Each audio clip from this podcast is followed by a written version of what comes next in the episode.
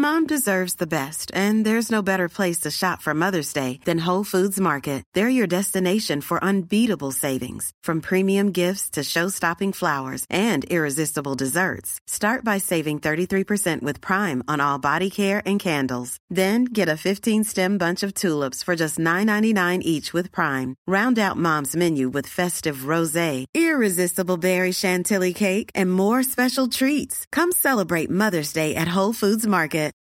Millions of people have lost weight with personalized plans from Noom, like Evan, who can't stand salads and still lost 50 pounds. Salads, generally, for most people, are the easy button, right? For me, that wasn't an option. I never really was a salad guy. That's just not who I am. But Noom worked for me. Get your personalized plan today at Noom.com. Real Noom user compensated to provide their story. In four weeks, the typical Noom user can expect to lose one to two pounds per week. Individual results may vary. Hey, I'm Ryan Reynolds. Recently, I asked Mint Mobile's legal team if big wireless companies are allowed to raise prices due to inflation. They said yes. And then when I asked if raising prices technically violates those onerous two year contracts, they said, What the f are you talking about, you insane Hollywood ass? F- So to recap, we're cutting the price of Mint Unlimited from $30 a month to just $15 a month. Give it a try at mintmobile.com slash switch. $45 upfront for three months plus taxes and fees. Promote for new customers for limited time. Unlimited more than 40 gigabytes per month. Slows. Full terms at mintmobile.com. Before we begin, this podcast is brought to you by the generosity of my Patreon supporters.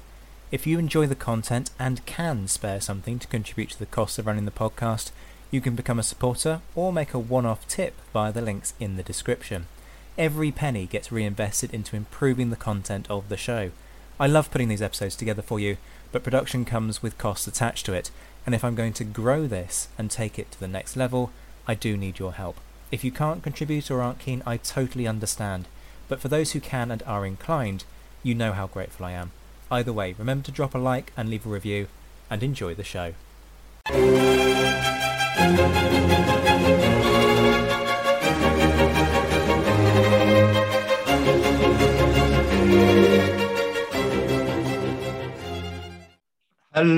and welcome to the Napoleonicist. We've basically started already tonight. Um, we've only been chatting for five minutes and we managed to insult each other and laugh quite hysterically.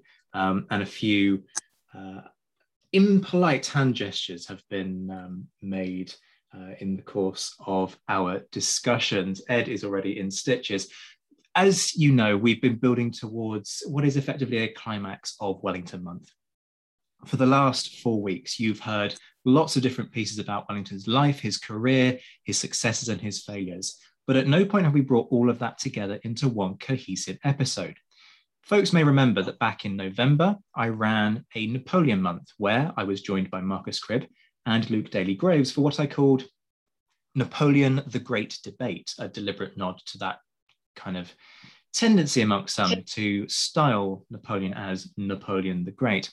So you can guess where this is going. Today we are going to have Wellington the Great debate in a willfully tongue in cheek nod to that episode, because at no point would I suggest that Wellington should be classed as the Great, although I strongly suspect that one of my guests may disagree with me. Joining me for this discussion are Marcus Cribb. Yes, because he has no reputation whatsoever for absolutely adoring Wellington. He only worked at Apsley House as the manager for Lord knows how many years. Um, so no prizes for guessing what he's going to argue for um, over the course of this. And Professor Ed Coss, Emeritus Professor at the United States Command and General Staff College, and the author of All for the King's Shilling, The British Soldier Under Wellington. So where to begin with this? Well, firstly, a few kind of little housekeeping rules. None of our guests are going to go on extended lectures, are they, Marcus, about how Wellington wasn't a defensive general? Um, the reason being that I've already told him that if he does, I'll just mute him and there's nothing he can do about it. Um, the other thing, of course, is to be nice. Um, I do happen to know that Ed has been prepping extensively for this for about a month and I'm therefore confidently expecting him to absolutely annihilate Marcus. And although Marcus won't enjoy me admitting this, Marcus thinks he will as well. Um, so, as in any debate, shall we start with some opening statements, folks? Um, I'm going to give you two minutes each to make your pitch on Wellington's status in history. And Marcus, I will be kind for once and let you go first. The Duke of Wellington, as we all know, would probably not call himself great, but I think it's only kind that when another half of this historical coin often call part one of his many rivals the great, that it's fair that we call him great himself. Wellington's not great because he conquered. Wellington's great because he won. He was magnanimous in victory. And there's far more to him than just his military career. Yes, we will hark on about his many victories, but he was a man of many things. He was a man of peace. He was a man who wanted to change the shape of Europe with diplomacy. He was an avid lover of arts and music, opera and especially, and a man after my own heart. That food he could leave, give or take, but he always kept a good claret on his table. He was a lover of the fine things in life, and as part of that, he preserved art in uh, across Europe when he came across it. The link to Apsley House being that he preserved the loot that Joseph Bonaparte was taking after Vittoria and tried to return it to the King of Spain himself. Wellington is not as well known as some of his rivals, mentioning no names, but he is really worthy of remembrance. And we do have him out there in the world, such as the capital of New Zealand, 321 name places named after Waterloo in Britain, and the most non-fiction name of a pub in England. Wellington's important to our national psyche, but also internationally that after Waterloo, he helped reshape Europe, not only from his victory, but with his diplomacy, his relations, and that brought peace to Europe for over 40 years. Wellington's rightly or wrongly remembered for Waterloo, but as we will delve into here, I honestly believe he is an all well rounded general and never suffering a major defeat in a pitched battle. He's actually one of the most successful generals. And you'll see wild statistics out there about Caesar and Attila the Hun next to Napoleon. But Wellington statistically lost none pitched battles, terrible at sieges, but he is worthy of being great for many reasons and worthy of the name great as well, I will argue today. And also thanks for having me, Zach. It's good to be here and returning. I can't believe it's been since November for doing the Napoleon one. Yeah, although you did uh, feature on a, on a, few since then, you are becoming a, you're in danger actually of becoming a regular correspondent on this. We must rectify that immediately. Ed, Ed, straight over to you. Your opening pitch. Thank you, Zach. And it's a real pleasure to be here with you both. Uh, I'm going to quote Carl Jung to begin with because he said thinking is difficult. That's why most people judge. And our purpose today, at least I hope so, is to try and understand Wellington to a greater depth, not pass simple assessments or engage in superficial comparisons. To me, labeling someone as great just doesn't seem to merit, it doesn't give me any insight. Uh, I think there is much to consider when analyzing Wellington. Rory Muir once said, and I cede much to Rory Muir when it comes to Wellington, that there's more to Wellington than the British Army and more to the British Army than Wellington. So I hope we're able to delve into that to some degree. Uh, to me, he seems a man of contradictions. He was a hero of the nation, but so fundamentally elitist in his perceptions and some of his policies. Uh, even his leadership, he wins, but does he develop leaders? Does he develop subordinates? Uh, I think you'd find out he, he does not. Uh, again, Rory Muir wrote, until the closing of his life, Wellington remained a controversial, divisive, and vital figure in Britain. I wouldn't disagree with any of those, but if you are controversial and divisive, not sure labeling someone with great is going to benefit any of us. Um, my question, and I will be bold enough to intercede, these questions because as I was doing the prep, they they tended to uh, um, they emerged as I was uh, doing the analysis. And here's my question: Was Wellington not the last of the great aristocratic military leaders? Was he more akin to Frederick the Great than Napoleon? And that's my opening. And that is quite an opening. Thank you both. Uh, see, I was going to go straight to rebuttals. I'm tempted to to kind of consider Ed's question off the bat. Folks, this is appalling podcasting. I do apologize. This just shows how some of these sometimes you just roll with things. Um, was Wellington more akin to Frederick the Great?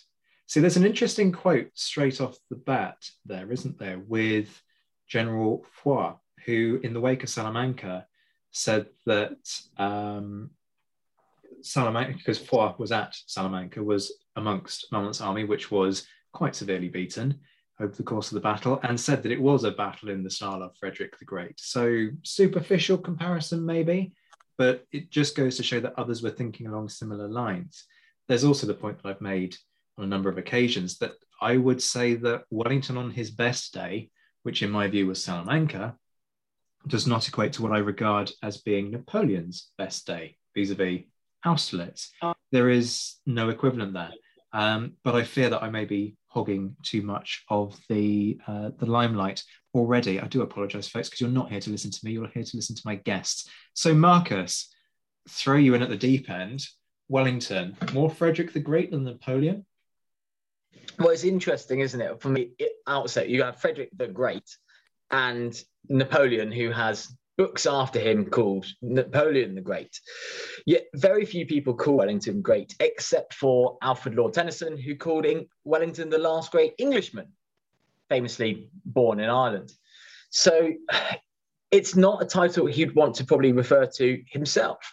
You know, we often get these comparisons, Wellington versus Napoleon, yet they are in two quite separate spheres.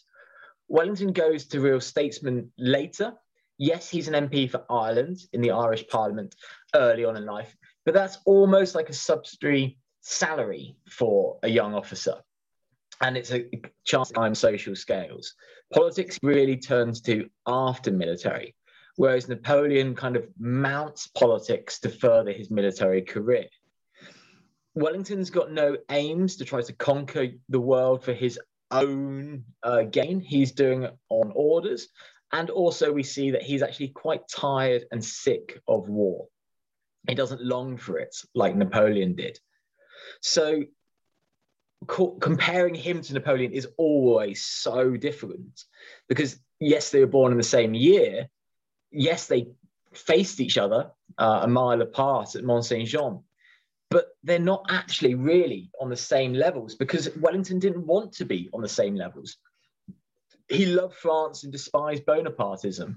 And for that, I have much sympathy, I have to admit. So, was he more great than Frederick the Great? Well, Frederick again, a statesman? I don't think so. I think it's very difficult to compare um, figures without uh, them being here. I would say that Wellington's great in his own right, but comes with a caveat he's not without flaws. And we will dive into that. But Wellington is not without flaws. He is human and does not deserve godlike, cult like status. Um, I don't think many people do from history, and none of the people we've listed so far deserve cult like status or godlike worship. But Wellington does deserve some respect and adoration, and that's what I hope to, to bring to it, really. That collective clang you can hear is our listeners' gobs hitting the floor at the sound of Marcus acknowledging that Wellington was not perfect.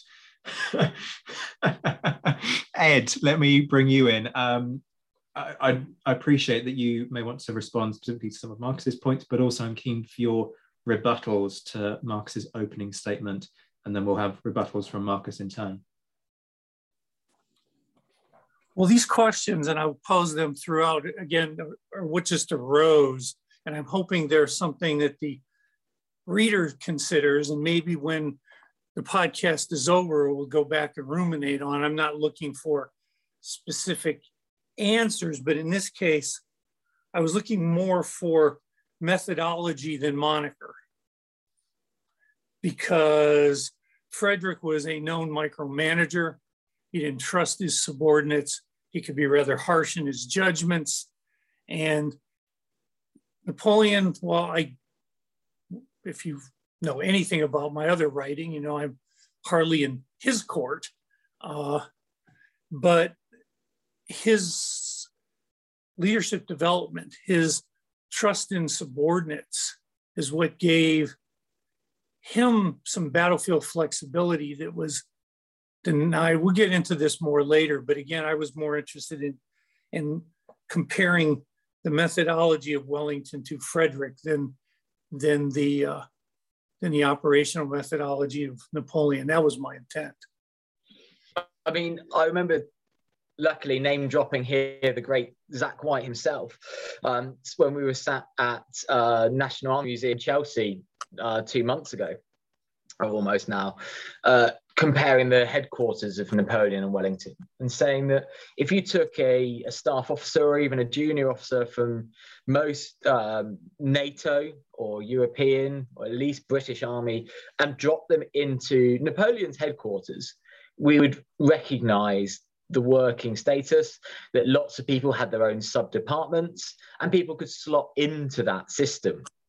If you slotted one of those officers into Wellington's headquarters, they would have a really rough time of it because of his micromanaging nature, because he didn't really have a what I would term a tactical forward headquarters, a tactical HQ that would move forwards with the battlefield and deploy. It was him with a writing desk on his saddle and then a family of runners, as they as they call themselves, you know, young um, adjutants, and he paid for additional ones. Um, for my calculations, the it's around twenty four he had at, by the time of Waterloo, um, give or take, different staffs that he pulled them from, and he was sending them everywhere.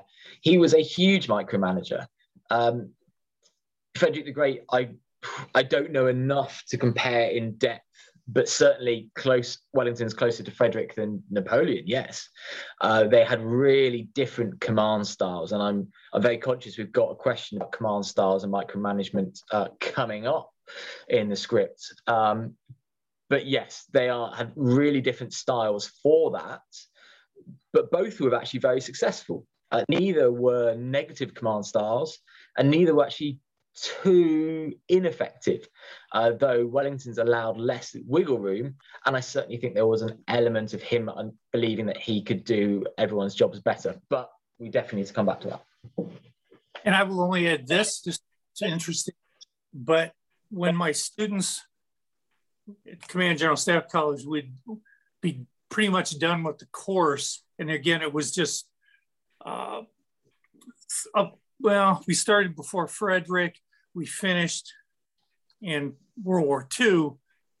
But when we had gone through the commanders and their methodologies and their areas, this is just just came up, and I just found it remarkable that they said the two folks they didn't want to be subordinates under were Frederick and Wellington, because you said it's not a negative command style, and it depends how you define negative. Most commanders want some commanders want some level of authority, some level of autonomy. And to be denied that means you're going to be denying professional development. And I'm just telling you what they shared. They didn't want to be under Frederick because they didn't want to be told. And they knew that if they were under Wellington, they'd also be told, and independent action would not be encouraged. So I'm just sharing that for whatever it's worth. Quick one from me, Ed. To what extent is that a reflection of the modern way of waging war? Because Today, we place much more emphasis on things like initiative, independence of thought and action, on the individual as uh, uh, potentially as low as um, NCO level, kind of being preemptive in dealing with situations as they arise. Now, that's a concept that's quite embryonic when you look at the British Army during this period. Yes, okay, the rifles are often said to have been able been trained to sort of think that a little bit more independently but by no means do they equate to the modern day rifleman as we would know it. Now, contrast that with Napoleon, which we've alluded to already, much more inclined to allow, particularly his marshals, a degree of independence, a sort of the enemy's over there, go find them, tell me when you find them, and I'll bring the other boys as soon as I can. And so you see, um, we will discuss this kind of a very different style of battle often playing out when Napoleon is in the field to when Wellington is in the field. So I wonder whether your your students, being captains, majors, colonels, who have an established training in the army already and have a career and have seen service, they are trained in the modern way of waging war, and this idea that somebody sitting, you know, 50 miles behind the front line in in HQ, breathing down the neck and telling them, no, you're going to take this hill, that, that's just deeply unhelpful. Do you think that's a factor in, in play there? Oh, absolutely. And by the way, with the current tech, they now have people with eyes and ears on something that's 75 miles away, and you'll suddenly get a buzz in your ear and go, Why are your chaplains over here? And you'll go, I'm in a firefight. I don't have time to answer your questions from the desk. So it's starting to become a real issue, which is maybe the sore spot why they brought it up. Uh, but I think it's telling, and it, and it, goes back to my question was he the last of the great aristocratic military leaders? Because where do we do we see that as a lineage to modern warfare, the Wellington method, the Frederick method? I don't. I see that dying out.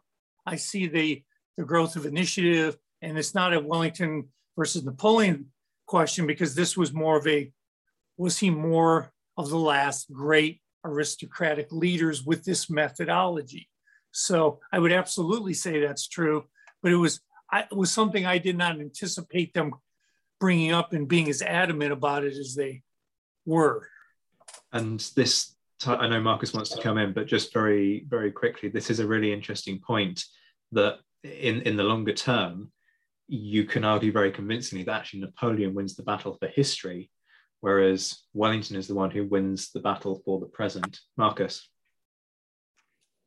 Yeah, that's, that's an interesting one, isn't it? We, you know, more people know Napoleon's name and more station than Wellington, sadly. Um, on, on the you know, kind of modern military thinking from my, my experience, but 12 years in the, the Army Reserves, uh, I, I would say that we probably have uh, far more broad military experience at a low level for ed students, at you know, even lieutenant level, than some of these generals because of their like independent style. You know, even at captain's level within a, a, a Georgian army, uh, I'm speaking for, you know, they're very much within the regimental system and very little independent command even majors would actually be only a few of them be given any sort of independent command. It's only really when they reach regimental commander. They, they have very little beyond um, certain patrols and picket duties. They are very much within the embryonic system. Uh, and that's a, a, huge difference.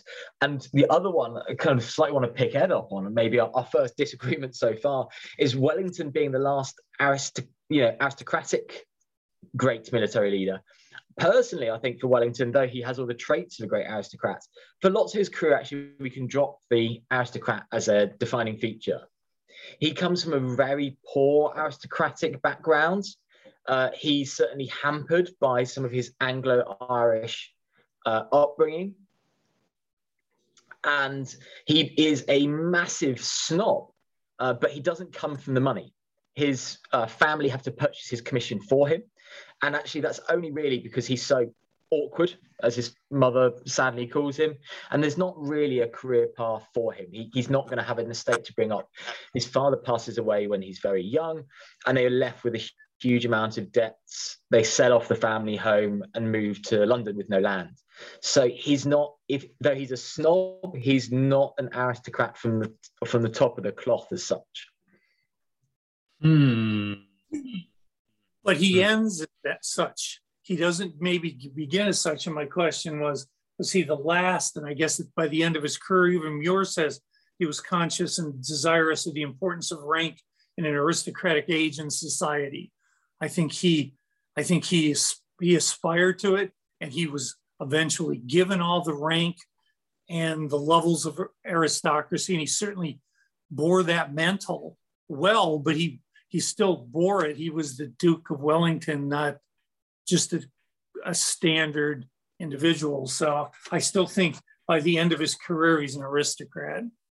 I would agree with you there, Ed, wholeheartedly, um, and very eloquently put, because that's far, far better put than anything that I was going to formulate when I was planning to come back to Marcus on that. We, we should move forward with some of these questions that I, I posed to you. Uh, yes, folks, there is planning that goes into these episodes, if you if you'll believe it. Um, and I wanted, funnily enough, to begin by probing Wellington's military career, which, which actually we've done in spades for the last 20 minutes as it is. Um, let's talk overall reputations. We've touched on this fleetingly, but I think it is important to, to have this more general discussion about to what extent Wellington was the greatest captain of his day. Wellington, I know, would have argued that actually Napoleon was the greatest captain of his day. Marcus, I, I know you've kind of wrestled with this on a number of occasions, um, having discussions with folks from the Napoleon camp who um, feel that to acknowledge Wellington's success is to somehow trash the memory of Napoleon. So let me hear your thoughts on this. Wellington, greatest captain of his day? I mean, yes, and I'm not allowed to say anymore. You've banned me from talking about Wellington as an offensive general. Um, so, I'll allow you 90 uh, seconds and then I will mute you. I'm really hamstrung here. Uh, Your Honour, am I allowed to uh, open my case? Um, yes, uh, jokes aside, Wellington can easily be seen as the, one of the greatest captains of his day. His defeats are thankfully for us, and I, I truly, honestly believe the, the wider context behind it, thankfully, um, few and far between. Uh, we've got Radina and Burgos as his two great kind of defeats uh, neither of which are pitched battles. And many of the battles that Wellington comes into, uh, we see in really, really different circumstances. Waterloo gives Wellington his reputation as a defensive general who holds a ridge. Everyone ignores the strategy behind that, where he's trying to hold a long frontier. He then pushes forwards from Brussels towards that frontier, wins at Bras, just strategically at least, and then um, chooses the ground, giving the information to the Prussians, not Blucher, because Blucher is incapacitated briefly, and chooses the battlefield and the strategy to win the battle. That gives him the reputation of always holding a ridge, which is backed up through battles like Bussaco, where he had chosen a fantastic, fantastic battlefield where honestly, I was surprised. You read it and you're surprised to even know that he was attacked at Bussaco Ridge. But there are many other battles where Wellington doesn't hold a ridge. You know, Zach's not going to be surprised when his jaw's going to hit the floor when I'm going to mention Porto. But doing an amphibious river crossing under the eyes of Marshal Soult is ambitious, it's bold, it's risky, and it's offensive. We see uh, at Roliça, his first battle, uh, in the Peninsular War, him attacking up two subsequent enemy held positions. We see at Assaye him crossing underneath the eyes of the Indian guns, crossing a ford under a maelstrom of fire, and advancing upon the enemy down the mouths of their guns. This is not the traits of a shy or defensive general. And then we see well thought out battles like Vittoria, where he organizes his army into columns, marches forwards, and pressures on the enemy from multiple different angles. And then we cannot talk about Wellington being a great general without mentioning Salamanca. Salamanca, where armies are marching in parallel and either could easily hold the advantage. The armies are incredibly well matched and well numbered. There's a momentary opportunity that presents itself. And Wellington I believe, probably famously threw his chicken leg over his uh, shoulder. But either way, he saw that. He had a fantastic eye for opportunity as well as topography. And it's that eye for detail is one of the reasons why he's a micromanager. But he goes forwards and does it himself. He rides the orders across the plains at Salamanca, takes the opportunity and takes the fight to the enemy. That is an aggressive move. That is a fantastic move. And it brings him victory after victory. Sadly, many of those victories are not followed through because of different things that happen after the battles. And we never get that kind of single battle that gives us the overall victory, except for really at Waterloo, which is why I believe it's probably so well known, as, as well as facing uh, Napoleon. But all of those together make Wellington great uh, his his broad experience of different battlefields and different styles of battles, and he admitted himself how bad he was at sieges. But he took that information and used it against the enemy by using the strategy of building the lines of Torres Vedras. By using strong fortifications, he undermined the, the French chance to ever take Lisbon. And he had that in his back pocket throughout the campaign as a strategy that he drew up So even off the battlefield, his tactics are fantastic. And I'm hope later on, but it's one of his things really that we want to delve into is Wellington's one discipline of the of the army comes through, but two, and probably more important than even that, I'm afraid, Zach, his logistics, his organization for feeding the army um, and marching it in the right place uh, can fall short at times. But it was there as a tactic that he often tried to reform things like the wagon corps, which the French simply didn't have, and their tactics of living off the land move the enemy against them. And at the same time, Wellington's having to fight a dipl- diplomatic war He's having to keep the local and the national governments on side and the non governmental forces, such as the guerrillas and the juntas and oh, and the Bishop of Porto and all sorts of agencies. He's having to fight uh, with them on the on the tabletop to really win a war. That takes a lot of work from a man who is is not showing up the responsibilities as he should do. He's micromanaging everything himself. That is an incredible workload and the energy he has to keep that up. Um, so was he a great captain? Yeah, absolutely, um, because he's doing so much himself. I have failed in my duty as moderator of this debate because I allowed you to speak for more than 90 seconds on why Wellington wasn't a defensive general. Um, sincere apologies, folks. Um, complaints to me. Um, Ed, I'm going to let you come straight. There are things that I want to say in response to Marcus, but I'm going to let you come straight back in. Very kind. Uh, I'm going to re- reiterate my point, though, that I don't find putting labels on individuals of much use as a historian. And the question was, was he the greatest? I'm not sure that really matters because uh, you end up with these comparisons because that that implies a hierarchy and then eras are different, times are different. Uh, so labeling him the greatest doesn't give me any insight saying he's great. I'm, we have to, we never defined what great meant exactly. We, we know generically what it means. I like to be more specific, and I'm going to surprise Marcus here a little bit because I'm going to say he was a stellar operational commander. I'm not going to come in and say he wasn't. I think there's no doubt about it. And with some limitations, mostly the micromanaging, which has a huge and profound impact, he was sound on the battlefield. Arguing against that is is is ludicrous. And he and these things about being operationally and tactically sound are no mean feats, especially since he's carrying the load totally on his own. So to argue that he wasn't a supremely competent uh, leader would, I think, be counterproductive. And uh, I, I'm not. I think it would it'd be deceptive to in, in a debate try to argue against that. But, and I'm sure you were waiting for the but, uh, I needed a metric on which to assess Wellington on a deeper level for me.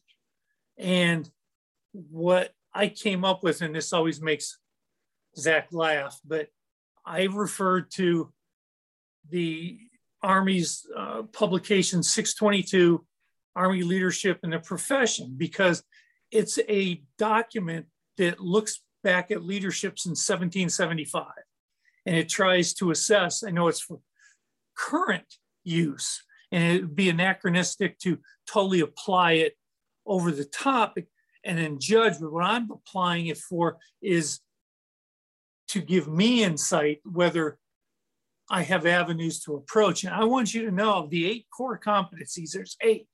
Wellington would score high on character, presence, intellect, although there's a subcategory of intellect, it's called interpersonal tact.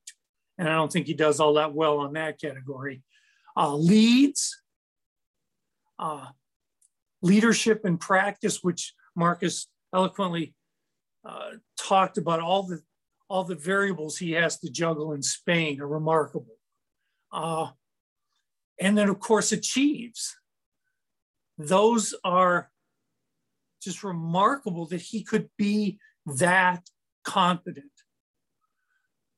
But he also had, there's two more, that's six of the eight. Uh, one, I think, and this strikes me, it's, it's a sub category compared to the other ones, but it's still a category. And that would be counterproductive leadership in regards to, it's defined as abusive behaviors, including behaviors that involve a leader exceeding the boundaries of authority by being verbally abusive, cruel, or degrading others. And some of Wellington's propensity to blame subordinate commanders and the men for issues like not being able to feed them properly for weeks on end, et cetera. And then the men acting out because men will not willingly starve and they go into the potato fields and steal potatoes. These are, he's got to manage these, the sensibilities of the Spanish. I got it. But this is an immediate need. These men are starving. I mean, my nutritional analysis shows that this isn't just me making this stuff up. These guys are literally into the various stages of starvation at times. Not to acknowledge that, to blame the men and their officers for what are obviously operational variables that I understand he's struggling with.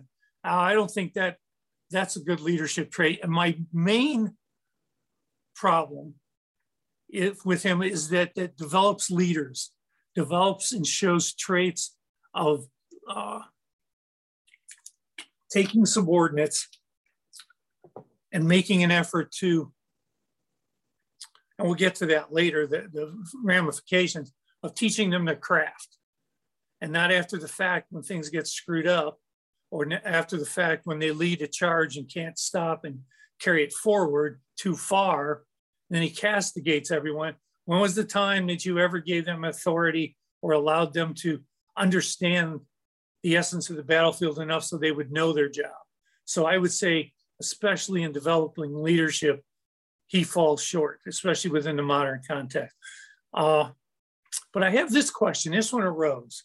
Another one. Sorry, you're going to get stuck with another question. Uh, the records of his deeds, and I agree with Marcus again on so many of the points, but they're heavily Anglo-centric, right? The it's a pro-Wellington historiography. Like now Maitland, now is your time nonsense that gets perpetuated from, and it goes from collective memory into quote historical fact, and that gets perpetuated over time. Redinha. His first, it's, it's not a significant loss, but it could have been if Massena had done what he was supposed to do after Ney's fine work being totally outnumbered. But here's what was interesting. Until just fairly recently, I hadn't even heard of Redinha. So I went back and I scoured Chandler, Muir, Longford, and Elting and those of you would probably have to say form the core of our understanding the Western Anglo-centric core of uh, historiography. And it's not mentioned in any of them. So my question to you is, has this been overlooked purposely by Anglo-centric historians creating the Wellington myth? Bang. Another brilliant question from Ed there. Um, in, a, in a sense, I'm inclined to say quite possibly. I would need to check Oman for a, a start. Um, there would probably also be a need to check Fortescue. Uh, for yep. folks who aren't familiar, Oman wrote a seven volume history of the Peninsular War. John Fortescue wrote a multi volume history of the British Army. There are faults with both, um, but certainly Oman would be a, a, starting point in terms of detail about Redinha. I would be surprised the, if. Zach, the reason I didn't look at those right now, I was looking at what's the collective historiography that's used. And unless you're professional, you'll go back to Fortescue. But if you're just learning about this, you're like liable to pick up Elting or Chandler or Muir, right? So sure. I'm just surprised it wasn't in any of them. Sorry, I didn't mean to interrupt. No, no, no, that's, that's absolutely fine. Um, I think you're absolutely right. I guess my approach to this was thinking about the thinking of those who were forming the historiography. So if somebody was to write about Wellington's career in the Iberian Peninsula and hadn't consulted Oman, you would ask some serious questions about why that might be the case. Um, so Oman, I, I, would be astonished if Oman doesn't give it some coverage because Oman gives pretty much everything coverage. That's why he wrote so many volumes and they're all hundreds of pages long. Um, certainly, I think people will have been seduced by the Wellington kind of story of success because there is a an argument about momentum to be made if you want to construct that narrative, isn't there? You know, this idea of a guy who never suffers a setback and he's facing all these variables and it's he's overcoming impossible odds, and despite everything, he gets to France before any of the other coalition powers. That's quite a seductive kind of narrative to, to draw together. So I think you're probably onto something there. Um, certainly, when Redinha was first mentioned to me, I went, "What? What's Redinha?" And you look at it and you go, "Well, this is this is poor by Wellington. You know, so what what goes wrong here?" Um, I think there's a good book to be written about Redinha, frankly. Um, Marcus has mentioned Burgos. Burgos is much better known, but then perhaps that's because it's tied in with the Salamanca story. You've got the very obvious implications of everything that goes wrong with Burgos, namely cutting and running for the Portuguese border. There's no kind of smoothing that over. Um, so I, I think that, that that's a very valid point, and I think this is why I was so keen for us to have this discussion because I said at the start of Wellington Month, I'm not interested in Colt Wellington. I want all of the, I want the warts and all to paraphrase Cromwell, um, another individual who I've got very little time for. Um, but that's by the by. Um, I was going to say, comparisons there are non-existent, hopefully. absolutely. I'll get Marcus's take on um, the historiography thing in just a moment, but there are some rebuttals that I've got for both of you. I'm going to start with rebuttals for Ed, if I may. Um, firstly, you mentioned nutrition and discipline. And yes, I know, folks, you're bored of the discipline discussions. I'm very sorry, but this is relevant. So I'm going to excuse myself. Um, to what extent does Wellington ultimately have zero choice? And what I'm getting at there is that he's in, in the proverbial place between a, a rock and a hard place um, when it comes to command. Yes, he knows the reality of how soldiers operate. Yes, he knows that if they haven't got food, they are going to plunder because they need to fight. He does what he can to source that food, as Marcus has outlined already. Obviously, in plenty of occasions, that's not enough. As you've shown, even what they were meant to get wasn't enough. It was therefore inevitable that they were going to plunder. However, when they do plunder, that creates an inherent problem that actually is part of a much bigger issue in the British Army as a whole, which is image which is PR. And that's what Wellington is having to manage when it comes to these plundering instances. He knows the reasons for it, but if he does nothing about it, that creates a massive PR inverted commas problem because the one of the the big kind of propaganda successes for the Allied cause during this period is being able to highlight what the French are doing to Spain, stripping the countryside, the murder, the rapes, the brutal reprisals. Yes, they give as good as they get from the Spanish guerrillas, but that doesn't excuse either side. The point is that Wellington can't afford that image. He needs to have that much more benevolent image that he can project. And so when somebody plunders, he has to go off at the deep end. And there are points where he seems absolutely apoplectic about some of these things because he knows that he needs to come back. And so there are cases in um, 1809 where he's going absolutely ballistic um, about troops from a particular division plundering beehives. And when I've discussed this with folks, they go, what, what's the deal with the beehives? Is Wellington like a crypto environmentalist or something? And it's, it's just that issue that he cannot solve. So I have gone off on one about Wellington and plunder, but let me put that to you first. Well, I, I understand the operational difficulties that he was under. My issue is that within all his writings, he shows uh, little to no empathy of their situation. What you say publicly for a uh, campaign purpose, I got it. But what you feel and you understand about the men and their issues, he shows them the same level of, uh, I think, disdain in his personal writings that no one else but uh, um, you know the recipient was going to see. So how is it that that that in regards to being a great leader, uh, Bill Putnam was a brigade commander from one of my students who's just about to get his uh, first star pinned on as a general. He told me that the art of leadership is all about developing subordinates and said, and I'm quoting him, getting soldiers to understand that you truly give a damn about them. And that's interesting because that's his life's career at 25 years. That's the summation of what he thinks leadership is about. And, you know, there's ramifications with that on the battlefield. Uh, I'll just pose this question number two. How is it that Napoleon and the French could control charges and recalls? Wellington couldn't. I mean, he, he makes some progress towards it, but never with the cavalry. And then he castigates the regimental commanders.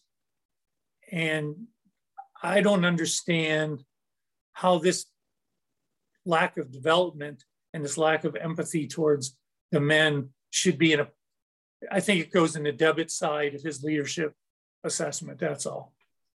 I'll just come back with with one thing. I'm going to leave the um, what you've just said there to, to Marcus, um, but we talk about Wellington, uh, uh, what you know, what he's saying officially, uh, and we we've discussed already. I won't reiterate that, but and this is where again my research comes in.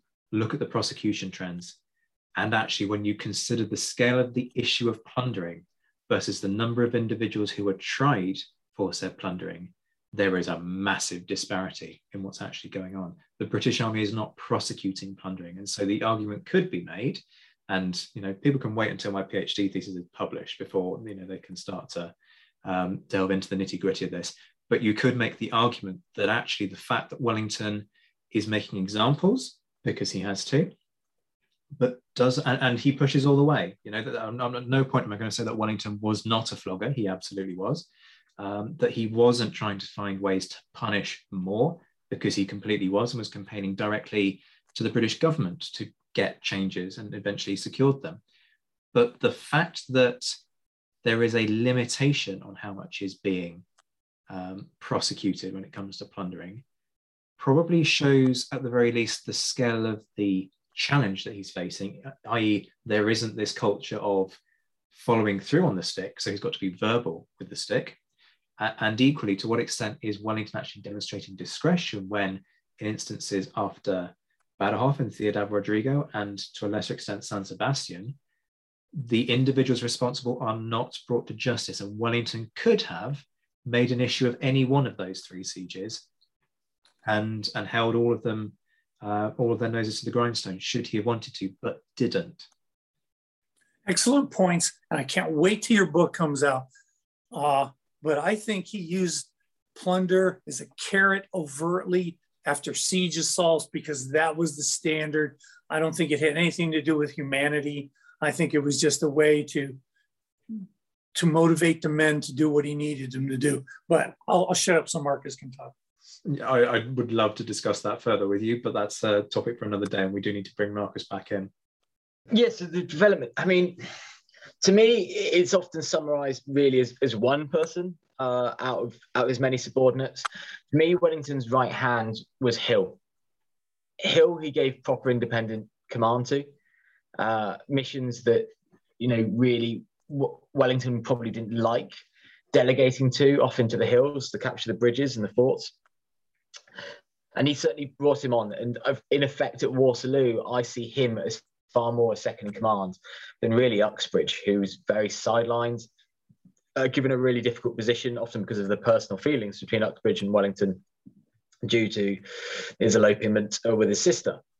Uh, and Hill's given a corps command. And I, I, think Zach and I have pondered before, and one of our many musings of what would happen if Wellington was taken out. And actually, I think Hill, it would have been really the, the person to have stepped into those boots. And he's brought on by Wellington. Wellington doesn't bring on many others. He's not good at bringing on subordinates. But then that we are thinking with modern minds, I think, there, Ed. You know, the, the development's not there. The system is purchase rather than brilliance officers get to where they are because they've got money in their pockets or connections, really. And I'm not saying that is right. And in fact, I'm ardently against that. Uh, our our army is only really developing into a kind of a, a modern system that's not based upon snobbery. In the last decade or two, really, it's it's taken a long time for certain regiments to to refute that, uh, but that's just personal experience. Wellington's got to fight the current war, not the next war. And that's why we've got to give him some credit. Uh, he's got to win the war that he sees in front of him. And for, you know, the majority of this, we're thinking of the peninsula. He's not worried about what's going to happen next and his legacy after that. Um, he does, you know, become commander in chief of the army, and then he, it's a separate issue. He's got to kind of fight the what battle he's winning and win it, and he wins it as well as he can. Um, the discipline issue you've you've covered far better, but yes, it's just always worth balancing. You know, he's got to keep up relations with the Spanish as with, with the men. If he hangs all the men in an extreme act, he's got no men to fight the battle. And if he ignores them all, then he's got the Spanish turning against him, who were his enemies only probably two years ago. So he's got such a hard tightrope. Is my is my summary of that. Um, yes, he doesn't bring people on, as alluded to earlier. You know, a company commander had very little um, independent command. They only really had authority at a low level. So Wellington's kind of been a product of that system and he carries on enforcing it. And it is hard for militaries to reform out of those systems, especially when in a current conflict. Um, is my is in effect my my defense of Wellington for for this chapter. Think there are some fair points there, um, not least the fact that this is a much bigger problem that, as people will have heard me talk about in the past, you know, the Duke of York, who is the commander in chief of the army at this point, is having to fight with all the way through. And I have this kind of vague hypothesis in my head that when he is forced to resign the post in 1809 uh, due to the Mary Ann Clarke scandal and then resumes it a few years later, I believe there is actually a continuity in his efforts to try and reform the system, particularly implemented on the discipline side once he returns, that we would actually have seen happen much sooner. And so it is important to raise the fact that this is a cultural problem that is embedded within what is fundamentally an ancien regime army. Contrast that massively with the Napoleonic army. and you've got two very different systems. And this is part of the reason why, when we go back to Ed's point about how comparisons are problematic, this is why these comparisons are quite challenging and often quite counterproductive. So I completely agree with you on, what you say there, Ed, in terms of that desire to rank individuals and why it doesn't work out, because sometimes you are comparing apples and oranges. Um, I want to pick you up though on the, the delegation element, Marcus, and take this back to something that you acknowledged earlier, which is that lack of an overwhelming victory, that inability to take an army off the table, inverted commas, in Spain or Portugal. Um, to what extent is that actually Wellington's own doing through a refusal to delegate? i.e., because individuals aren't used to taking their own initiative because of the way in which he's run the army, he is therefore never able to achieve that Napoleon esque style victory that characterizes some of Napoleon's more famous um, victories. I'm not sure, again, kind of as you say, Wellington is is the guilty party here. This is the system that he's presented, he's inherited. Uh, there are lots of examples.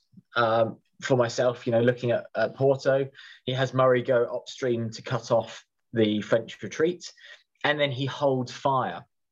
And it isn't until the cavalry kind of go in under under Stewart and do their own thing, but the King's German Legion are held back.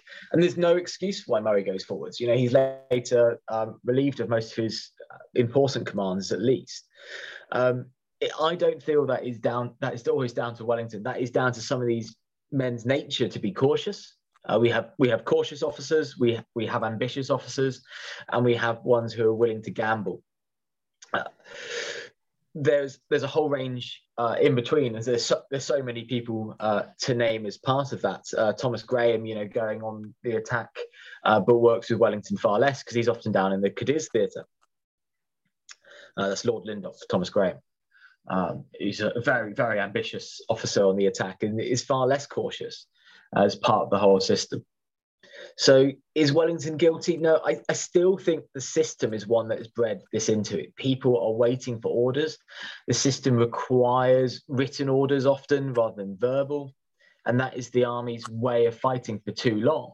Not that it's a right system, and I'm not defending the system. In fact, it you know is one that was in need of overhauling, but it was one that Wellington, with his kind of tenacity, his energy, his, his kind of vie of getting round the battlefield and, and handing out those written orders um, to many men or appearing, you know, behind squares and and giving those orders out when people need them at the most. And we, you know, we say now, Maitland, now's your time.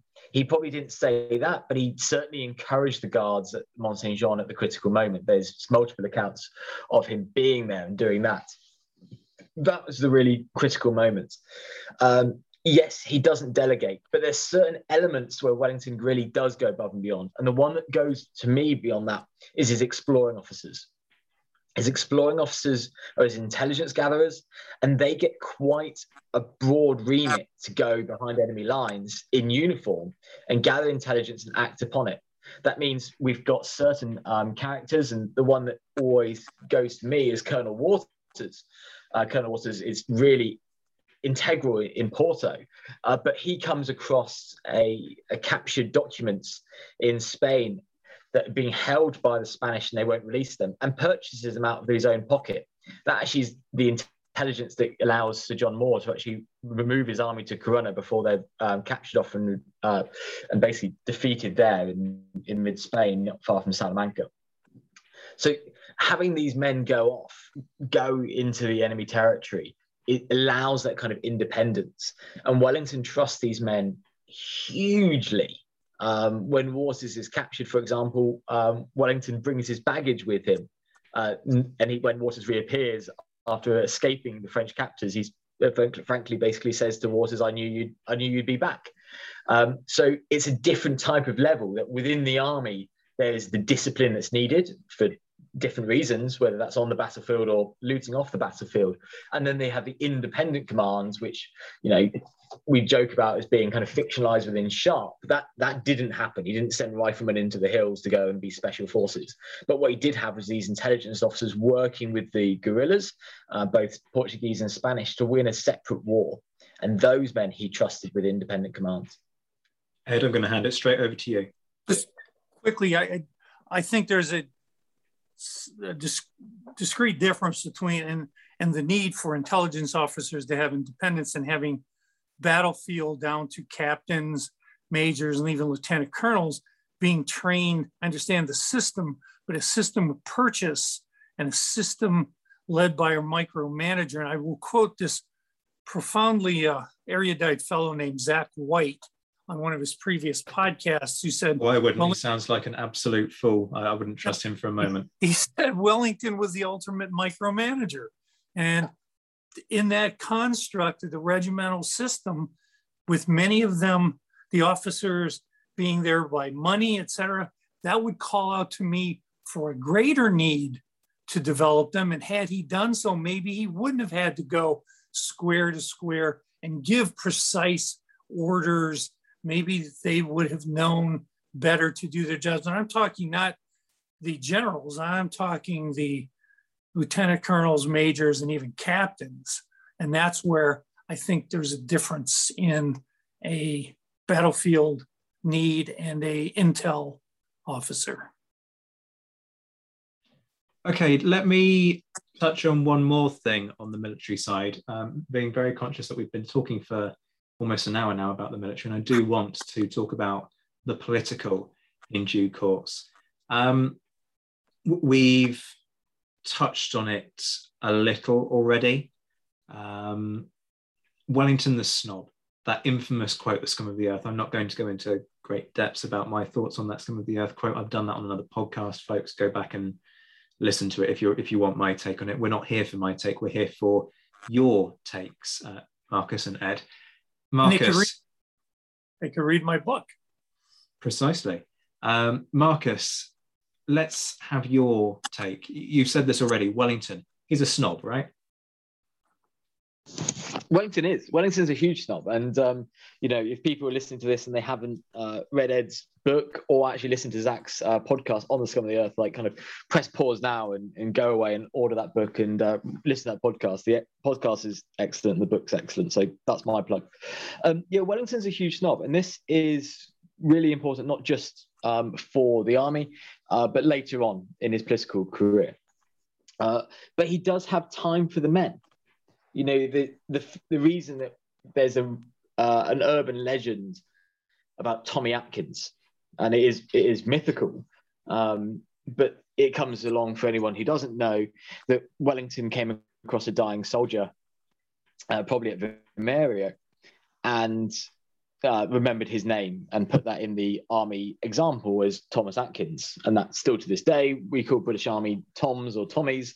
Um, Tommy's a First World War flame, and um, you know today we still call them Toms. And it, Wellington did have a, a, really bizarre personal touch with soldiers. Uh, he wasn't warm to them. He didn't get them to cheer him like uh, Napoleon did. He didn't go up and tug their earlobes like Napoleon did.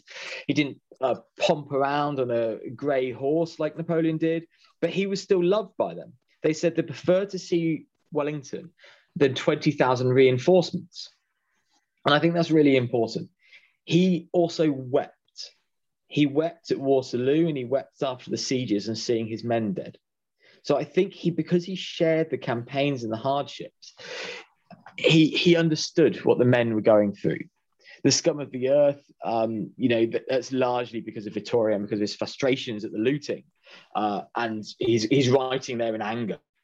And everyone goes, "Oh, he called his men scum. He hates his men." No, as mentioned before, really, he, he's hating the, this lack of this total victory that he could have had at, at rounding up Joseph Bonaparte's uh, battle. His men's looting is a constant thorn in his side, as you've both really well covered. But he doesn't hate his men, he hates their actions.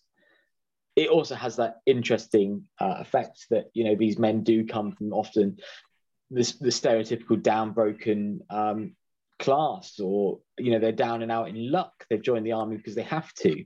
The army's largely made up of Irishmen who actually probably dislike the British crown, but are fighting for it because they need to feed themselves and pay a wage. And he covers that.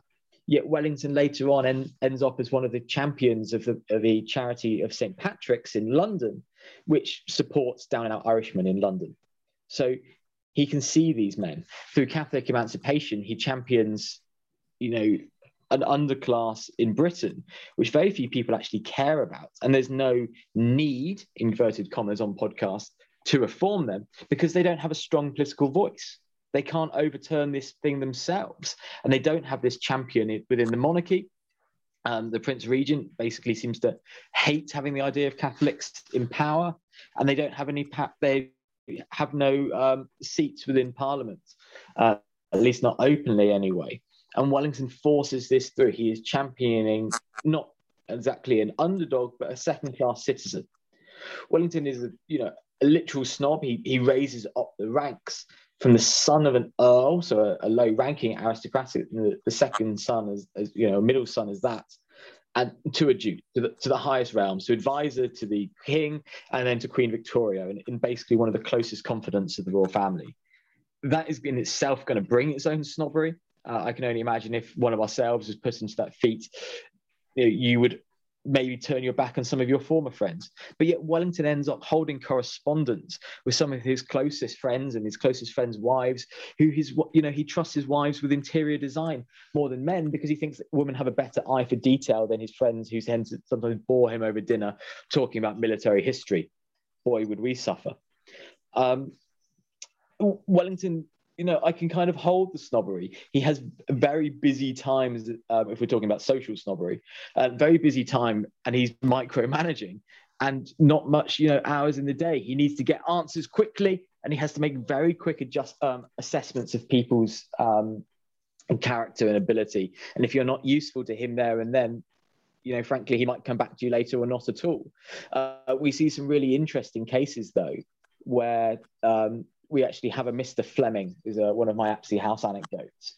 And Mr. Fleming was wrongly invited uh, to, to dinner. It was the wrong Mr. Fleming was invited to Apsley House to dine with the Duke of Wellington. Uh, and Fleming's was asked by the Duke's secretary to to not turn up in effect because it was the wrong invite and it was sent in error. But Fleming insisted and turned up anyway and spoke to Wellington. Wellington had time for this complete stranger in his home and Fleming enjoyed his conversation with the Duke so much that he sent a portrait of um, Napoleon uh, to Apsley House, and it remains there to this day. Uh, so it shows that this complete stranger turned up in complete error. I mean, brazen of Mr. Fleming to, to turn up after being told not to. But Wellington still had time to talk to a Mr. Uh, Fleming. You know, he holds no aristocratic rank or military rank. So Wellington a snob, absolutely. But again, as earlier, he has his flaws, but he is still human and still has some moments. I wouldn't say he's warm, cuddly, or lovable, but there's certainly moments that sometimes you can like Wellington too. A couple of things I would come back on you come back to you on uh, there. The first being the scum of the earth thing. He says it on four separate occasions, so he does believe it. Um, uh, and in a number of instances, much later, uh, much after the after the war, and he kind of uses it as a backhanded compliment. Um, but um, in relation to what you say about snobbery and social snobbery, um, I would also add that Wellington unquestionably preferred, it wasn't just about competence. Yes, certainly competence was a big factor in how he viewed people, but it's famously said, and we've come across this quote a number of times, that Wellington preferred talent with a title to just plain talent. Yeah, no, the only other thing is, I mean, this is tongue in cheek purposely, but you know, having having worked with soldiers, and I don't know what Ed's experience are as the American Army, but I can think of worse terms than scum for some of the soldiers um, and soldiery are not necessarily always going to be the nicest people. Um, you've got to get dirty men to do dirty deeds, and killing one's other humans is not a particularly nice task. So, are, are the British Army scum? I'm not sure if I'd use the term myself, but uh, you know they, they do come from all different backgrounds, so uh, they are not all going to be lords and gentlemen, certainly. Ed. I think Marcus ventures into very dangerous ground there, making that assessment about soldiers and I could go into that with both ardor and uh, emotion if you would like me to, but to assess and argue that soldiers are in any way. When you're ready to pop the question, the last thing you want to do is second guess the ring. At Bluenile.com, you can design a one of a kind ring with the ease and convenience of shopping online. Choose your diamond and setting. When you find the one, you'll get it delivered right to your door. Go to Bluenile.com and use promo code LISTEN to get $50 off your purchase of $500 or more. That's code LISTEN at Bluenile.com for $50 off your purchase. Bluenile.com code LISTEN. Millions of people have lost weight with personalized plans from Noom, like Evan, who can't stand salads and still lost 50 pounds. Salads, generally, for most people, are the easy button, right? For me, that wasn't an option. I never really was a salad guy. That's just not who I am. But Noom worked for me. Get your personalized plan today at Noom.com. Real Noom user compensated to provide their story. In four weeks, the typical Noom user can expect to lose one to two pounds per week. Individual results may vary. Leaning towards these deeds and that they're hard men and they're hard, is nonsense. We take everyday folk and we ask them to do extraordinary things. And they carry that moral injury for them the rest of their lives. We don't find the scum of the earth. And I do not know a single soldier that remains in the ranks that any of my students would, would allow to remain in the ranks that we would call scum. So I'll, I'll say about that. Okay, and what about Wellington's attitude towards his troops, Ed?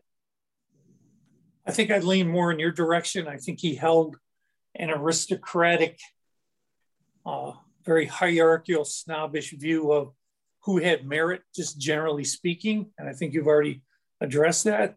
So these men who were unemployed manual laborers, unemployed weavers and tailors had literally very little overall value to him except as what they could do for him I see that throughout his writings, he has more disdain and respect.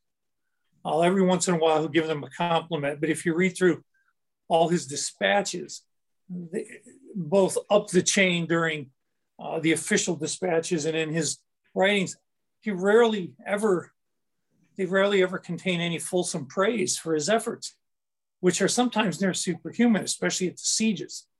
Uh, the duplicity, though, regarding to me the care and feeding and their fitness, I find that to be an unsavory, snobbish viewpoint. He, his men, his leaders, they were eating well. But when you, in his letters, and I can cite them to you by day, when you write something on the same day to different leaders saying totally different things. For example, and I, I won't go into my book here and read it, but there are letters where he acknowledges he hasn't had the funds to feed the men anything, much of anything in two weeks. Two weeks.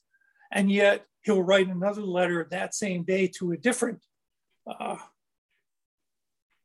individual up the chain saying that there's absolutely no reason why these men are misbehaving and he's and he's full up past the neck with their their behaviors and their it's just part of their lowly natures and he can't control them and that's that's where it gets me because he could have been honest with that other person and said look their behaviors are predicated on the fact that we're not feeding them well and i care about them more as a i'm not saying it was strictly as an expedient that he would keep them in fighting fitness, but he doesn't because what's the average? About 30% of the British Army is in hospital, and the men never wanted to be there because they couldn't afford it because they had to pay for it themselves. If my guys right now would have soldiers in the hospital in their unit at 3%, they'd likely lose their job. At 30% just reflects how hard it was on these men on this day to day existence. And why couldn't he have just I, I don't think he acknowledges a connection between their privations and their behavior. And I don't understand that. Seems um, seems removed as if they don't have a great deal of value. So was this was this an aristocratic lack of empathy? Was it, I don't know, I understand he cried. Was he crying about because of stress, the loss of his subordinate leaders, the ones he knew well. I don't know, but I've never read that he broke down and he he lamented the the men under his command. Of course, neither did Napoleon ever do that. So uh, I understand, but even in, in the recent losing 15 Marines, our commander got on TV and he started tearing up about losing 15 guys, 13 guys. And that showed a connection. And I know it's a different time period, but to to not later when you have the opportunity to write about it, to be honest about it. I don't see that. So I I do see disdain. Okay, let me move the conversation forward um, because I promised that we would talk politics and we should talk politics. Um, because a lot of folks are guilty of focusing on the military at the exclusion of the political. Um, I've gone on the record in the past likening Wellington's career after Waterloo to that final season of Game of Thrones. Um, no spoilers incoming here, folks, don't worry. But to explain what I mean, you know, there are moments of brilliance, but generally it's just a crushing disappointment after so much promising stuff that's gone before. Marcus, can you and I at least agree that Wellington was ultimately a poor politician, he says, in one of the most leading questions of this entire debate? I'm, I'm more inclined to agree with, with Ed's previous comments. He no, I don't agree he was a poor politician. I agree he was ill suited for politics. As I said right near the beginning, he was a he was an officer, he was a soldier. Uh, he was a product of the army, and that's really what suited him.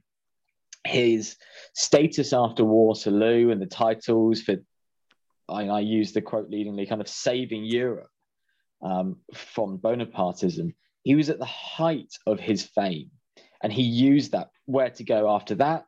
You know, he's field marshal, he's duke. The only place to go to that really is politics. And he had that in his sight from buying Apsley House to the connections he made and the titles he gained. Uh, politics was the natural avenue, not to not to rule a country, but to attempt to to run it. Um, and you know, with that brings itself uh, its own connections and its own lavish lifestyle. And Wellington liked to be in society. It's um, it's one of his you know attributes. He he liked to host. He he liked to have those people around him. But a, a poor politician, no, I would say he was a poor reader of politics. He refused to accept the ultimate reforms that should have taken place and was ignoring the will of the people for the great reforms that were afoot. However, uh, he, you know, he got through Catholic emancipation. The the effort of that lies with him, and really ultimately with Wellington because it wasn't uh, wasn't wanted, as I said before, but also he pushed it through. The Prince Regent actually was probably going to, well, that, that sorry, then King George um, was then going to refuse to sign um, the royal assent, which had not been done for centuries, really. He was going to refuse to sign it and put it into law because of his will against it. And Wellington stood there in front of the king's desk and said, If you don't sign, I will walk out that door and you will not have a prime minister. And it was that, you know, kind of blackmail of the king that got Catholic emancipation through. And that that's strong leadership. Zack and I disagree on the next point I'm going to make, which is um, Wellington's uh, under Wellington was uh, Robert Peel's uh, first reforms. You do realise that I, I, will let you say this, but you're not having this point. I'm going to. and then and then you can disagree with me afterwards and that's you know that's the whole point of these debates is we're all allowed our opinions um, but you're the host so you're going to be totally unbiased and under Wellington, he formed a partnership that he would run the House of Lords, the, the our upper house, and Sir Robert Peel would run the lower house, the House of Commons. And Peel, as Home Secretary, put through some of the most important uh, reforms to our penal laws. Uh, not only it was under Peel that uh, in this in Wellington's premiership that uh, we have the Met Police, the Peelers, uh, you know, that's why they were known as the Peelers, the Bobbies. Um, and that was under Wellington's premiership. But they've re- hugely reformed penal laws to remove a huge amount of capital punishments. No, yes, they, they changed that to um, deportation to Australia uh, and hard labour, uh, but it did, you know, remove a lot of capital punishment, and it was the start of a wave. You know, deportation for for six years rather than death penalties, or for ten years, or however long it was, is a step in the direction of you know long term prison sentences as opposed to death reforms. And I genuinely believe that you know Wellington and Peel had a close relationship that, and a good working relationship. That that is a fact. But I genuinely believe, and it's an opinion, that Wellington was allowing this to go through. Wellington was I can see Zack smirking. It's hilarious. And Wellington allowed this to go through as part of his agreement that he would run the House of Lords. And, you know, it has to go through both houses before it goes to royal assent. And so, therefore, Wellington was a great politician, or at least, no, no, he wasn't. He was an able politician. No, uh, yeah, he was an able politician. He was not a great politician uh, at all. And you know, we see we're we're we're always uh, you know have a problem that we see very few great politicians, and so Wellington certainly wasn't one. it's it's always difficult because uh, you know I want Wellington to go on and do great things. Where Wellington was a, able, and I'm not going to say great, where Wellington was able was as, as an advisor and as a royal confidant, as a statesman, as an ambassador for Britain and as an advisor to royalty was where his real ability lay. And that was kind of going on to his, fame. And there were many many examples of that. Um, the, the shame that i don't have as the evidence is seeing um, now william hague's now lord hague's uh, speech at Apsley House for the Duke of Wellington's 250th birthday. And I do hope at some point he turns that into a paper, if not a book, in defense of Wellington's uh, ability as a prime minister. That might be because his great great grandson was his host and stood in the room in front of him. But it's one of my biggest regrets that I didn't get on my camera and record a 30 minute speech from Lord Hague, who was a fantastic orator and in defense of Wellington's political abilities, because I was uh, couldn't find anything as helpful for my preparations, uh, let's say. Uh, the, the closest we have really, I think, is uh, Richard Holmes's Iron Duke uh, biography and that comes across with Wellington's ability to uh, pass the Catholic Emancipation Act.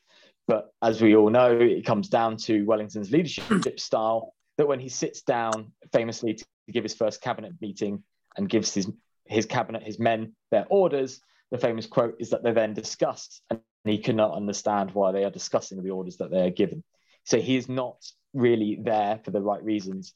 But my last defense of Wellington as a politician is that when he is put as prime minister a second time he is offered the premiership, he turns it down uh, because the the man for the job is in Rome, And so he acts as a caretaker prime minister. So he does know his own limitations at that point, that he is not the right person for the job. And I think that actually tells us more about his character than his kind of bombastic approach to ignore the Great Reform Act, which is, you know, probably a, a worse defeat almost than not following up Salamanca. Yeah, fair, some fair points there. I noticed well adapted in terms of your arguments about uh, Robert Peel and the introduction of the Metropolitan Police and also um, in relation to prison reform. Because in the past, I know you sort of said, well, look, Wellington's Prime Minister, therefore, surely responsibility lies with him for overseeing that. And my argument has been with you in the past that actually this is Peel. And it's Peel from way, way before Wellington's even thinking about the Premiership.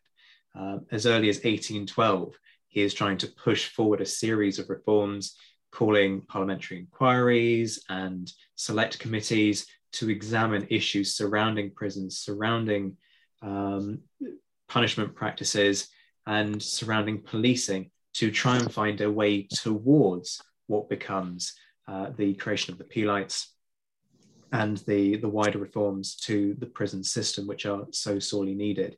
Now, the counter argument that I know you've put forward in the past is that, ah, oh, yes, but you know, Wellington, he's there, he's PM, but that presupposes, and I know you want to come back at me, and I, I will um, allow you to, to respond on this because I'm not going to be a Napoleon about it.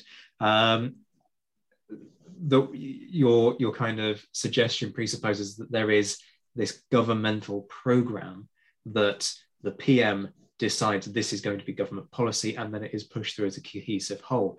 Actually, really up until much further into the 19th century, that's not the case when it comes to parliamentary reform.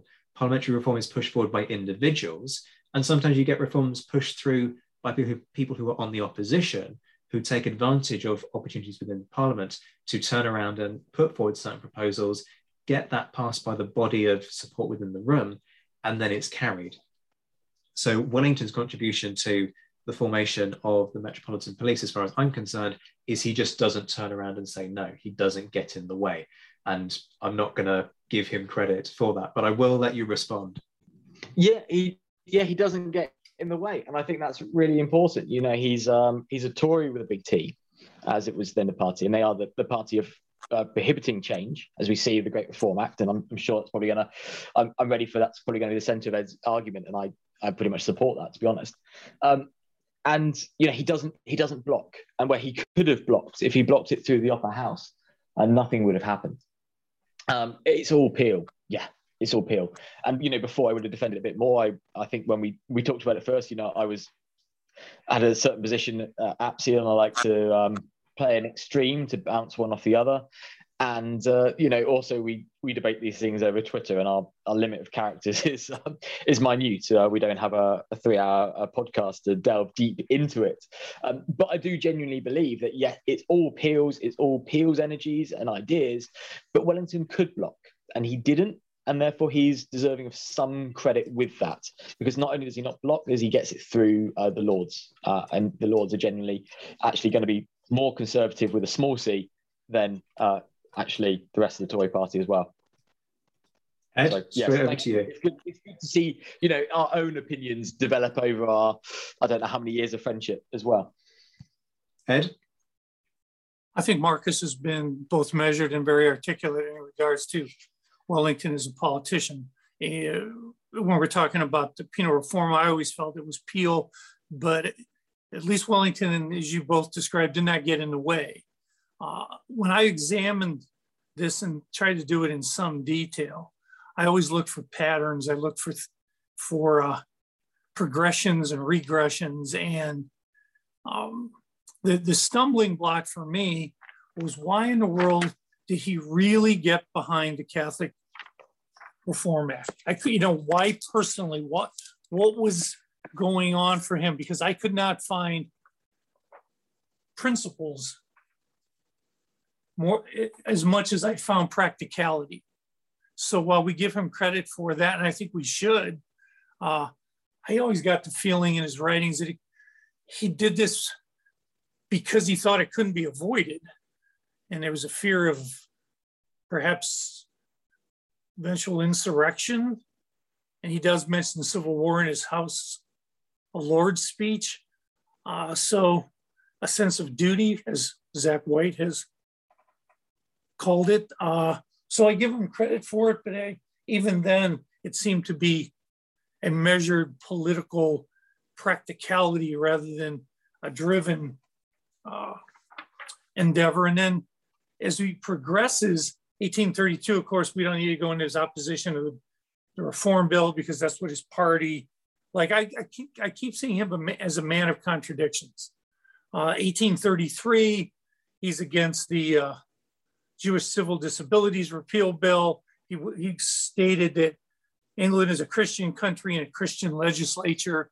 I mean, he has these these mindsets, this uh, uh, a specific way of looking at things that almost squeezes the humanity out of a lot of things. But he wasn't a good politician, but he wasn't as ardently Tory as I thought he could be, ardently. So I'm going to give him half a pass on this. I think Mar- Marcus has argued it well. I'm not going to kill him like I do on some of the other things. So hope that doesn't disappoint you, Zack. That clang is the sound of my dog hitting the floor for the first time in today's session. Um, I was ex- if there's if there's one stick that I will use relentlessly to beat Wellington, it is the Great Reform Bill, opposition to democracy, and that's not to suddenly hold Napoleon up as a great paragon of uh, virtue when it comes to democracy, because I've said many times I feel that democracy is fundamentally flawed because of the way in which votes are inflated and, and so on.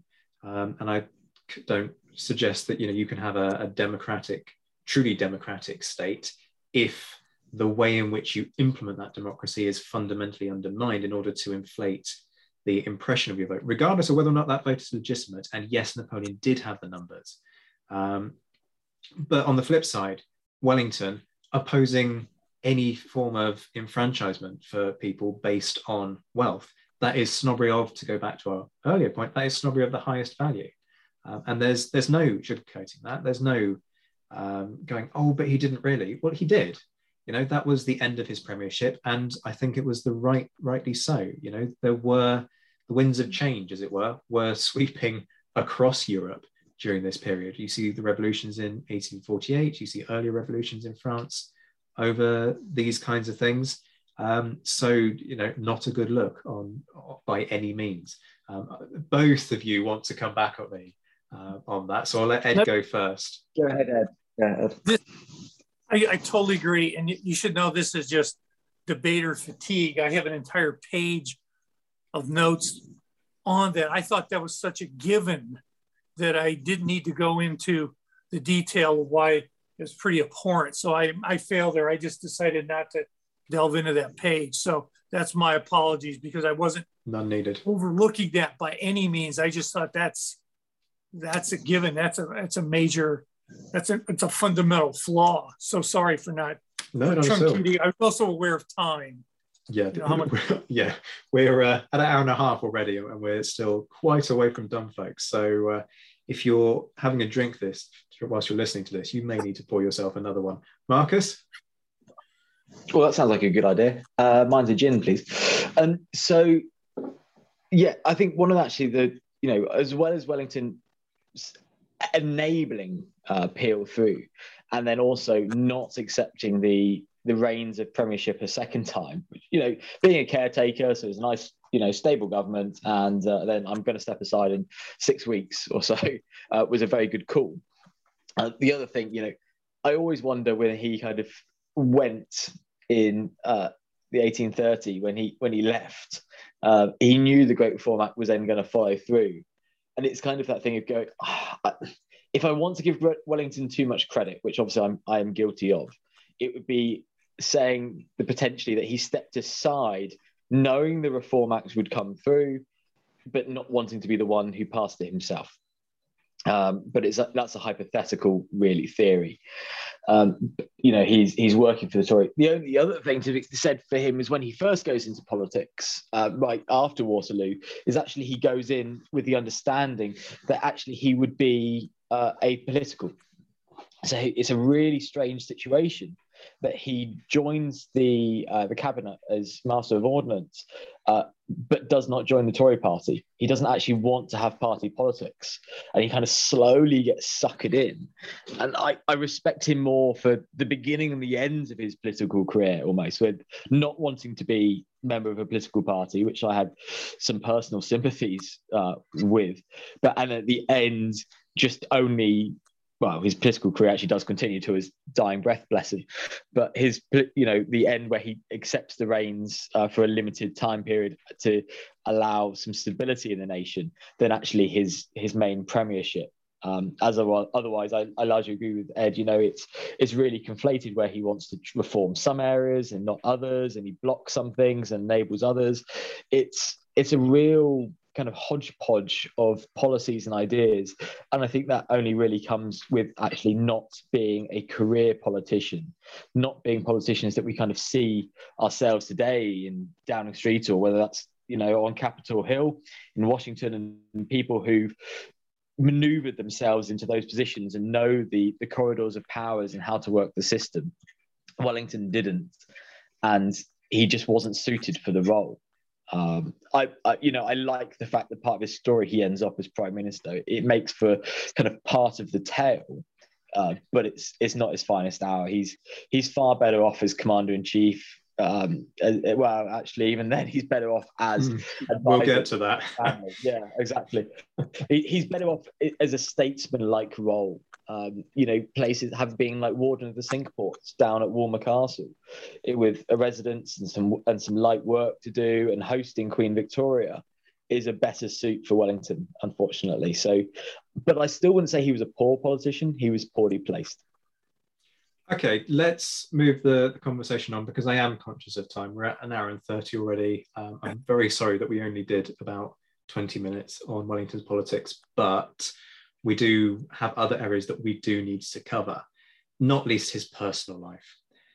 Marcus, I'm going to allow you to try and sugarcoat this one because I am exacting in my criticism of Wellington when it comes to his personal life.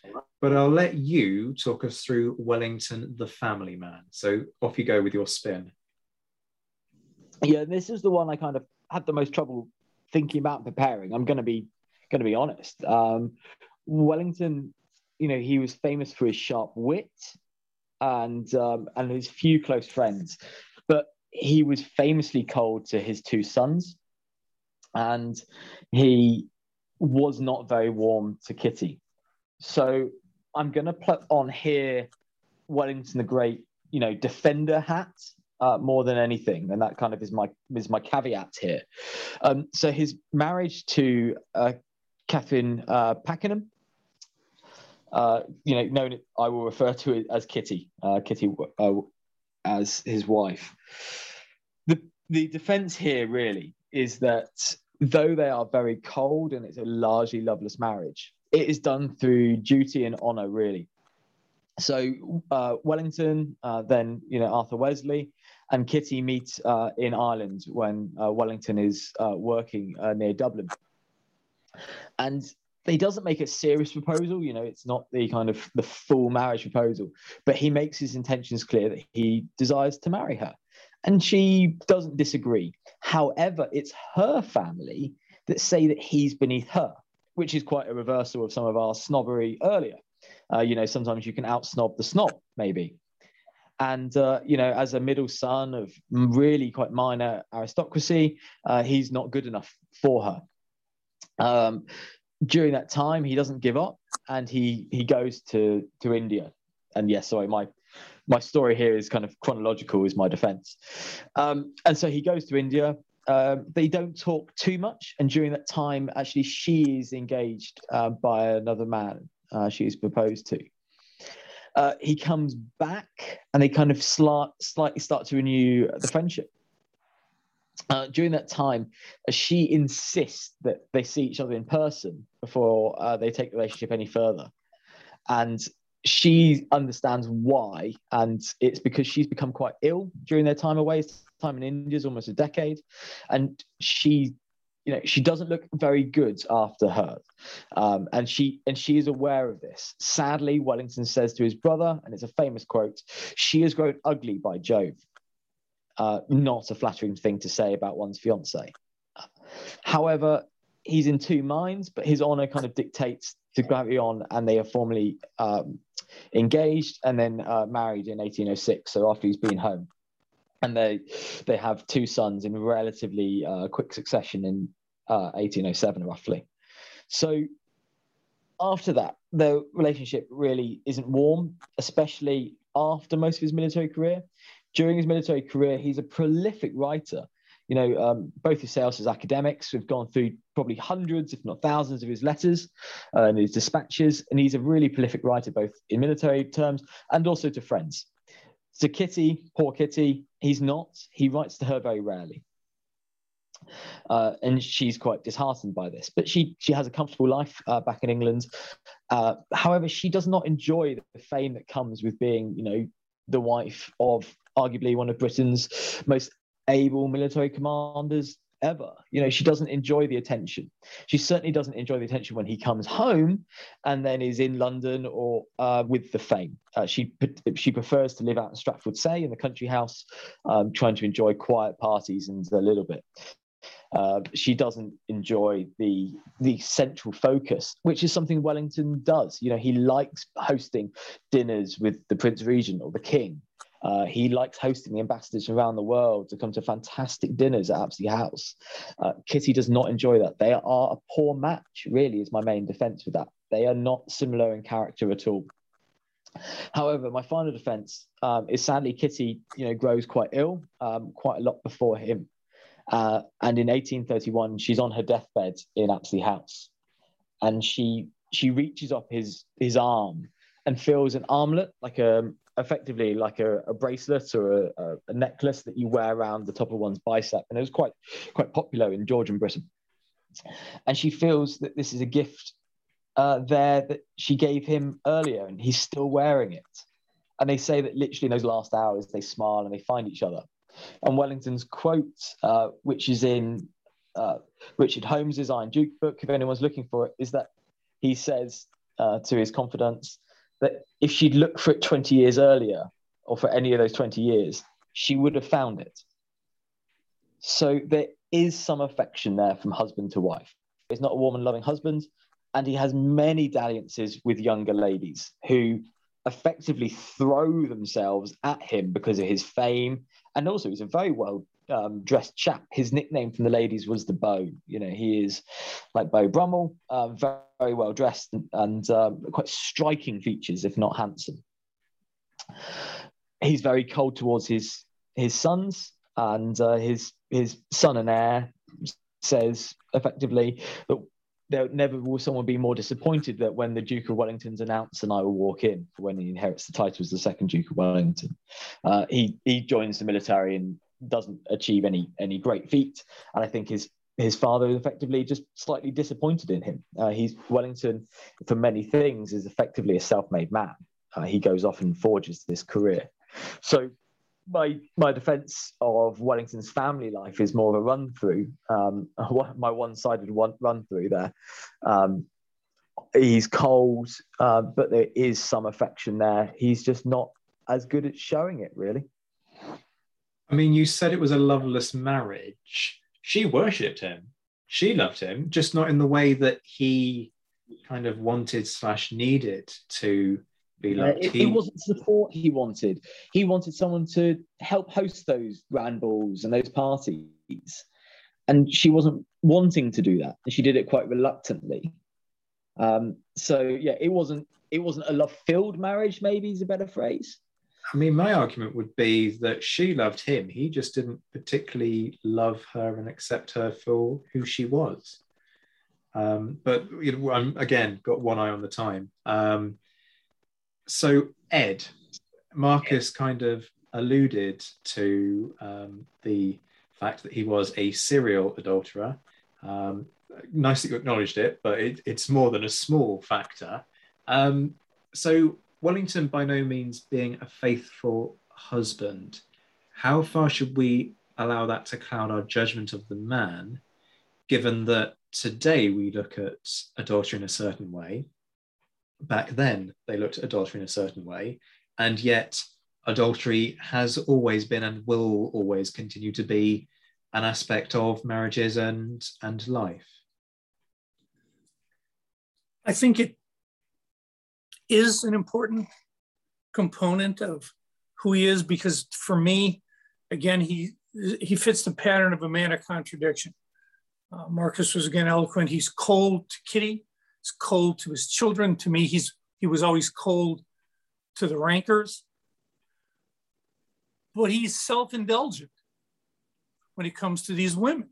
Now, as with the duel that he fights as prime minister, a man who's representing the nation as a soldier, and you demand discipline amongst your men, you can, to me, this speaks when he allows himself the indulgence to break these laws. Then, had he been more consistent here, had he always, even though it was loveless, but he at least did his affairs discreetly, which he didn't do, if he had shown some affection, but I don't see any of that. So that again, to me, goes back to the, the essence of the individual. But why does he allow himself I don't know. I don't have the answer to that. Why does he allow himself the freedom to to act against societal rules, if you will, being a man of such great discipline? And he did so with this the serial adultery, and he did it with a a uh, a great verve. And I have a quote that I think early on it was when he was being a diplomat, but uh, this is from Muir, and I'll, so I'll just read it as he was escorting Lady Shelley from their box at the opera, because that's how you keep it quiet, right? The crowd parted before them with the greatest respect, and Wellington remarked in the gayest tone, It's a fine thing to be a great man, is it not? So, how much of this is, is narcissism, is ego? And so he couldn't get what he needed from Kitty. And this doesn't seem like the man who demanded the men starve because it was politically expedient? Or is it the same man who's just allowing himself more freedom than he allowed everyone else around you, around him? Sorry, just a thought. That's a, a pretty damning um, remark in return, Marcus. I'm, I'm going to field that straight over to you. I mean, yeah, it's, it's fair. You know, it, it mixes in with uh, well as, as Wellington the snob. You know, he, he wants the finer things in life, and those finer things are, you know, in, in Georgian society, unfortunately often younger women, and sometimes those women are married. Um, he's a hypocrite uh, by that means, certainly. Um, uh, we, we, you know, we see that in Wellington's uh, life. Uh, he's he's particularly hypocritical around women, uh, but he also, the only thing also to say in his defense is he, he loves women. You know, he he likes he enjoys their company as friends, not only as lovers and he treats them relatively well. And it's something we don't see. I don't want to compare Wellington to Napoleon too much, uh, but you know, Napoleon treats women really badly. Uh, he doesn't seem to like them. Um, he just demands their attention. Uh, but Wellington doesn't. You know, they they're throwing himself uh, themselves at him. Uh, less is known about his time in uh, Portugal and Spain. He's away for and India actually for that matter. You know, he's away for an incredible long period of time. It, it doesn't, you know, be it's not conducive to a, a, stable relationship to to be away for you know seven years in uh, plus in the peninsula fighting. Um, it's just you know, especially especially with old-fashioned communication. Uh, but he doesn't live up to it. I think it's part of his micromanagement uh, personality as he throws himself into the duty in front of himself. And he, when he thinks of home, he, he writes letters to his brothers, especially and his some of his friends, and, and not his wife. Uh, he certainly has no, no thoughts of bringing her out there and no thoughts of ever returning home uh, to, to see her. Uh, that's just not part of it. Um, whether that makes him, you know, less great. I mean, it's difficult, isn't it, when we often talk about military men, we focus on their military aspects. And if we talk about other other great people, whether men or women, we we look at their contributions to society and their legacies, and not so much their personal lives. So it's it's a different aspect to look at. Um, as I said at the beginning, Wellington was only human. Uh, he, you know, doesn't deserve, you know, complete adoration and worship. And I just find it, it's a really interesting aspect of his personal life. Um, but yeah, he's uh, certainly not without blame here. No, as, as you say, six years out in Spain and Portugal, relatively early on in their relationship, certainly didn't help the situation any, um, and certainly didn't help the situation yeah, with trying, his children. Just as we were coming on, I think his second son was born a month or two. No, it was born. Uh, it was, I think the second son was born a month after he got on the boat for for Portugal, well, for Spain, rerouted to Portugal. So he didn't have a lot of time, especially to to be a father either. You know, he I don't think he would have recognised his his children. He would have come back for um, the Convention of Sintra inquiry. Uh, the amount of time he would have spent then would have been limited to uh, less than six months, and you know he would have spent more probably time at horse guards than at family home. So and then away again. So he certainly would yeah. have not recognised those babes in arms then as being young boys. Um, would have led to a really uh, difficult relationship, and not enough has been written about Wellington the father. Uh, there is some focus on on Kitty, and we know more about you know she was she was a really prolific diary keeper, so we know lots more about her. Um, but the second Duke and actually then therefore the third Duke kind of just just fade out. We know very little about themselves, and if anyone ever, you know, it won't be it won't be myself, uh, sadly, uh, but ever anyone ever wanted to delve into that, that would be fascinating. You know, I'd, I'd love to know more about those men. Yeah, and, and, equally, the, the kids wouldn't have known who he was. You know, they would have had no living memory of the guy, um, and that wouldn't have helped the situation either. We've touched on hypocrisy, and I was going to, with one eye on the time, uh, kind of skate over this. But seeing as we we're in that realm, let's just very very briefly touch on what I think is probably the most extreme example of hypocrisy in, in Wellington's entire career, which is the duel with Winchilsea in March 1829. For folks who aren't familiar, there is a duel um, between the two of them. Insults are exchanged, um, and the reason that I turn around and say this is hypocritical is that Wellington as commander of the army, knew that dueling was banned amongst officers. You've got to bear in mind that this is a guy who has signed off on courts martial and so has seen trials of officers and has approved uh, cashiering in some cases when it's come to dueling. And yet, he doesn't just agree to the duel with Winchilsea, he's the one who sends the challenge.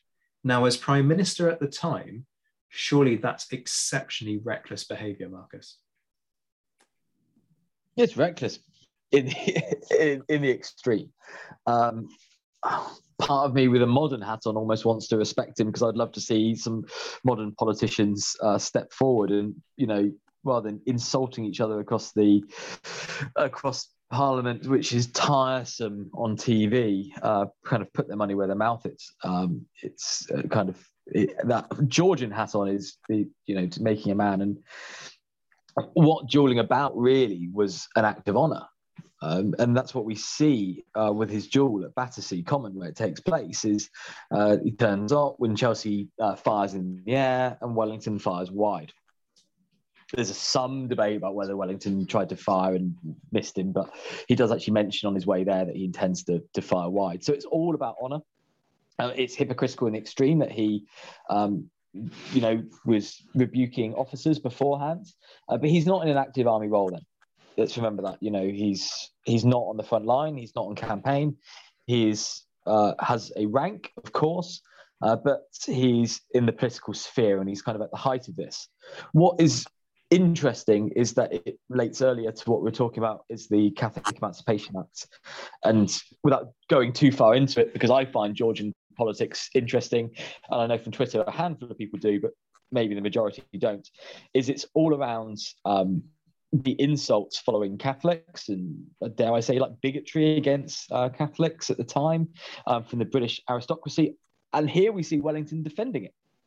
It's largely related to uh, King's College um, London and trying to pass through allowing Catholics there uh, within status.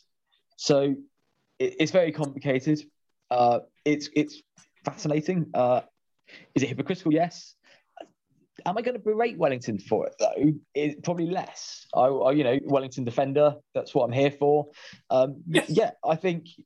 Um, you know, you, you lay you lay the task upon me, so I must defend him. Really, um, you know, this is this is why this is what I do uh, in my spare time. It, it's my hobby. Um, I don't get paid for it. I enjoy it. Um, yeah. So Wellington, Wellington issues this, and he's got to kind of go through with it as well. He turns up.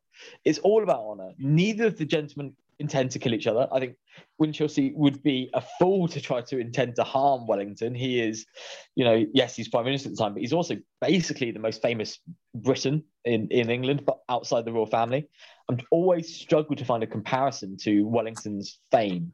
He'd be as recognizable up there with your your Brad Pitts and your you know your Prince Williams. He, that's how recognizable he would be.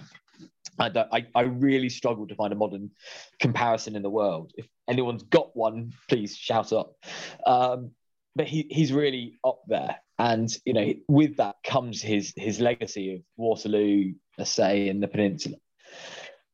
It's an interesting chapter in Wellington's life is all I keep coming back down to. It's, it's part of that Hollywood story that has never been made because they want to commission another one about Boney. You know, we are long overdue a you know a Netflix adaptation, or it would have been HBO. You know, let's get Amazon to pick up a ten-part series about Wellington's life after Waterloo. Um, I would love for something to start on the nineteenth of June or something to start at 8 p.m. on the 18th of June 1815 and to follow through to 1852. That would make my day. I don't know. I, I think you two gents would watch it. I know your listeners of the Napoleonicists would uh, watch it, but I don't know how many other tens of thousands would. But I think that's what we're overdue. It's it's a fantastic tale. A prime minister that takes a duel. It's, it's the last one. It's the last prime minister who issues a duel with pistols on Battersea uh, Common. I mean, but maybe yeah. there's a reason. I mean, just on um, the the documentary thing, yes, I completely agree. Um, in fact, funnily enough, I was talking to a TV production team for another project recently, and I did sort of try and drop in this idea that you know there needs to be um, a documentary on Wellington. We've had plenty on Napoleon, um, vis-a-vis Andrew Roberts and plenty of others, um, but one on Wellington's life would actually make for some interesting um, listening.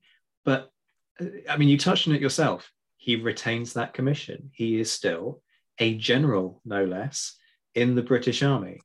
And the regulations are clear. The regulations haven't changed.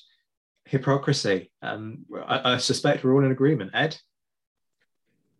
And civil law says this is illegal. And I don't think, as the main lawmaker, you know, the prime minister, you can go, yeah, but I'm making an exception for me. And I just find it to be uh, I think again self-indulgent. It's a contradiction. Maybe I'm misinformed, but I thought he had worried beforehand. He didn't want to shoot him because he, if he hit him, he didn't want to have to be confined and like jailed if he'd hit him. But I thought, didn't his shot hit the guy's coat? That's what my research shows. So that tells so, you if he was aiming at the legs and he hit the coat, but that's still a pretty serious, you know, I'm not sure. That, that, that's, that's disputed. Um, okay. But there's not many sources. Obviously, there weren't many witnesses. Uh, but it, it's disputed whether he hit the coat or the ground, or if it actually just went very wide. Um, and I just it's one of those things we just probably never know. But it, it, my point being that this, for a man of discipline and, and required thinking before you act, and considering consequences, this is pretty reckless. And it's it's uh, I think it shows poorly. I think it's hypocritical. I understand his need for honor, and I understand the difference between now and then. But again, he was the last prime minister ever to do this for a reason damning, damning um, comments there from Ed. We will keep the momentum going. We have also touched just briefly on this, but as we start to move towards wrapping things up, I want to talk legacies. And I know you're going to want to take this in different directions, um, but I'm I'm going to be mean to you um, and, and give you both hard ones to think about. So, Marcus, you know where this is going. Crimea, the British Army rests on its laurels after Waterloo. Wellington opposes substantial reform to the army. And I'm not just talking about the flogging thing, which he continues to argue in favour for for a variety of reasons. The army then pays the price in Crimea. He's the commander in chief, he's the head of administration of the army. Is his legacy, therefore, ironically, a negative one? Because he insists on maintaining the army that fought Waterloo, and therefore it comes unstuck when it has to fight the Crimean War. He doesn't prepare for that next conflict. Yeah, yeah. I mean, um, your listeners will know um, in the Napoleonicist episode of um, that we were talking about his greatest victory, uh, and you nominated me to speak on Porto. You at the end, the last question was his greatest failure, and along with the Great Reform Act, I argued for failure to uh, reform before Crimea, and Josh Provan argued something, shouted something which like unintelligible, basically about muskets. Um, no, I I agree. Um, actually, I don't have much here to say other than I do agree. Uh, Wellington blocked the reform. I don't know whether it was his harking back to the glory days of uh, Waterloo as, as, such. I doubt it. Or it's just the kind of most. uh, you know, it was almost unthinkable then to think that his army could be defeated. So the only thing in his defence is kind of not with him is that he was not the only commander in chief between Waterloo and Crimea and there were other ones. But Wellington certainly didn't go very far. He didn't reform the army, and he didn't do much to modernise uh, the system except to um, sign in some new rifles. Uh, but the army needed far, far more reform uh, than that, especially with logistics, medical care, and uh, actually reforming the kind of the regimental system into something slightly more uh, flexible. So yes, uh, strong agree. Uh, it wasn't until really the Cardwell reforms of the 1881 and completely reforming the regimental system do we kind of start to see a modernized force, in my opinion. So I don't actually have too much to defend Wellington on this one. Um, sorry to disappoint. I think that Wellington should do should have done more in his quieter years in retirement down at Walmer Castle and should have started to throw some papers off to horse guards. Yes. I think that we are going to have completely rewritten people's perception of you um, in terms of an arch Wellington enthusiast over the course of this episode. Um, that was astonishingly harmonious in terms of uh, agreement with my supposedly difficult question there. I must try harder next time. Ed, um, I mean, I, I was going to say here's an equally Sorry, hard one. But... I think maybe my, my Twitter my Twitter profile should be more of a Disney character. Though I have to I have to throw out my my Disney thing and and shout about how great Wellington was. And uh, did you know that he he bought in loads of weapons that got lost on the route to Crimea or something? But no, I, I do I do obviously with my limited characters have a limited space on places like Twitter. So I I throw a, a stereotype uh, strongly of this this guy in my tweed and chinos uh, and Welling and love of Wellington. But yeah, he as I said at the beginning, he's got flaws and not failing to reform the army really was up there. So, what does that make you like the tweed clad Princess Elsa of Twitter? I, am not entirely sure. That's a very odd image, and Ed is now in hysterics. That's really strange. Um, Zack, all I can say on that one is just let it go. Okay, let it go. burn, burn. Ed, salvage this situation for me. Disney references. so, Ed, any well, perhaps not an equally hard one for you, but it's meant to be hard. Ultimately, let me put this to you Wellington has a job to do, right? Particularly early on in his career. That job is to contribute to the defeat of Napoleon. Now, he does that admirably well. Whether you like the outcome as a Napoleon fan or you hate it, it doesn't really matter. The fact is that he does it and he does it effectively well. Now, in time, electoral reform was secured despite Wellington attitudes to the poor and downtrodden in society changed despite Wellington. So the negatives of Wellington's actions and personality end up not having much of a physical legacy because the winds of change have their effect. So as a result, are those negatives effectively offset by his role in toppling the dictator Napoleon which does have a lasting impact on history. Well, after, after uh, listening to Marcus's fabulous response, I am so gobsmacked I have no intellectual capacity to answer any of these questions. I'm just stunned. And it was so beautifully stated. Well, I think you've already answered your Thanks, question. Dad. No, I really, I liked it. It was a very measured response. Uh, I think you've answered your question, Zack, in that the negatives, which are many of the core essence of who he was, cause no positive change. So we can't give him a pass on it. They're in spite of him. But here's what I would say to the general question I think we're asking the wrong question because I think instead we might wonder and learn more by considering the contradiction in his behavior.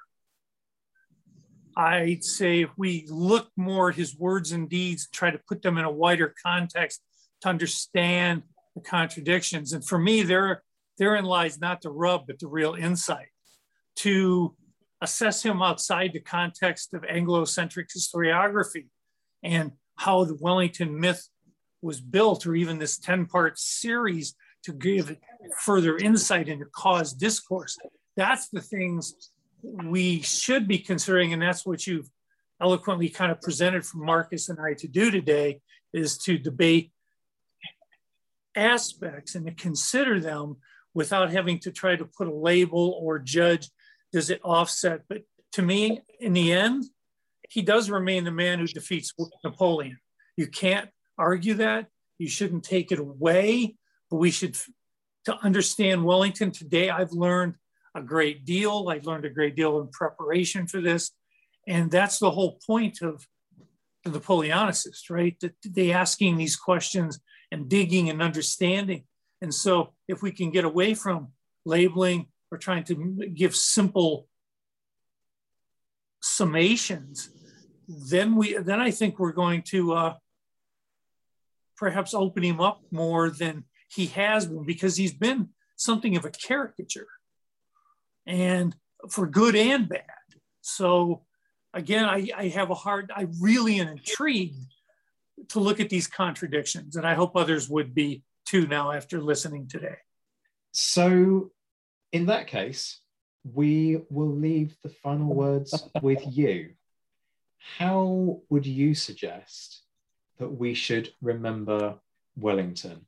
You've got around about 60 seconds each. I'll be nice, even though we are rapidly reaching the point where this will be the longest episode of all 100 and however many we've done now. Um, Ed, you kick us off. Were you surprised it would be the longest episode? Not really? really. Not really. I'll be brief then and remind uh, the listeners about what Rory Muir wrote when I started and used until the closing of his life, Wellington remained a controversial, divisive, and vital figure in Britain. And I think that says a great deal. And that's how we should perceive him, not as a sanitized hero, but a man of intelligence, singular talents, but inherent contradictions. For me, he was the hero of the nation, but so fundamentally elitist in his perceptions and policies. And again, I asked the question, he was to me perhaps the last major aristocratic military leader. Marcus, I can't believe I'm saying this, but the very last words of Wellington Month are going, ladies and gentlemen, to Marcus Cribb. Thanks very much, Zack. Um, deeply honoured. Um, Wellington should be remembered for many attributes. As I said at the beginning, not only for his love of arts and opera, his love of culture and supporting many charitable uh, aspects within Britain and his his building projects as well, which I was you know proud to be uh, part of sustaining. But his military legacy is one that we cannot deny. Effectively undefeated on a battlefield, uh, we we learn from him. We still talk about him today. Yet his name is not as well known as his adversary. And the more we can talk about Wellington, the more we can learn about him. Um, is is only a positive for our own history and bringing that history you know from just from britain all the way across to america and let's hope all across the world as we we can talk about wellington's time in india and the the kind of the darkest days of british empire building that he was a part of. But we cannot take away as ed has brilliantly put you know his intelligence and his attributes there, but his energy, his tenacity, his desire to fight the battles to win the war. And I do believe to win that war so that war did not carry on needing to be fought, to finish the fighting, to finish the wars, and to put the put all of that behind himself. He was not a warmonger. He was not a conqueror. He was a man with a job to do that he did fantastically well. So all I finish with is that if people want to know more, as we can safely start to do so, as well as reading, go to these places. You know, yes, absolutely House Walmer Castle, but if people can visit the battlefields, especially Waterloo, it's so easy to visit from Britain when it's legal and safe to do so.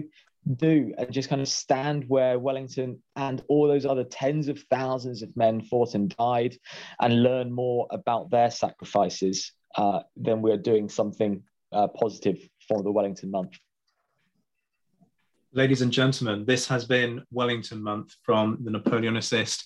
I have been joined tonight by the brilliant Professor Ed Coss, writer of All for the King's Shilling, which you can find uh, available online from Oklahoma University Press. I've also been joined by Marcus Cribb, who you will find on Twitter at M Cribb History, This has, I believe, looking at the clock count and factoring in a couple of minuscule edits where I've managed to screw things up, um, been the longest running episode of the series.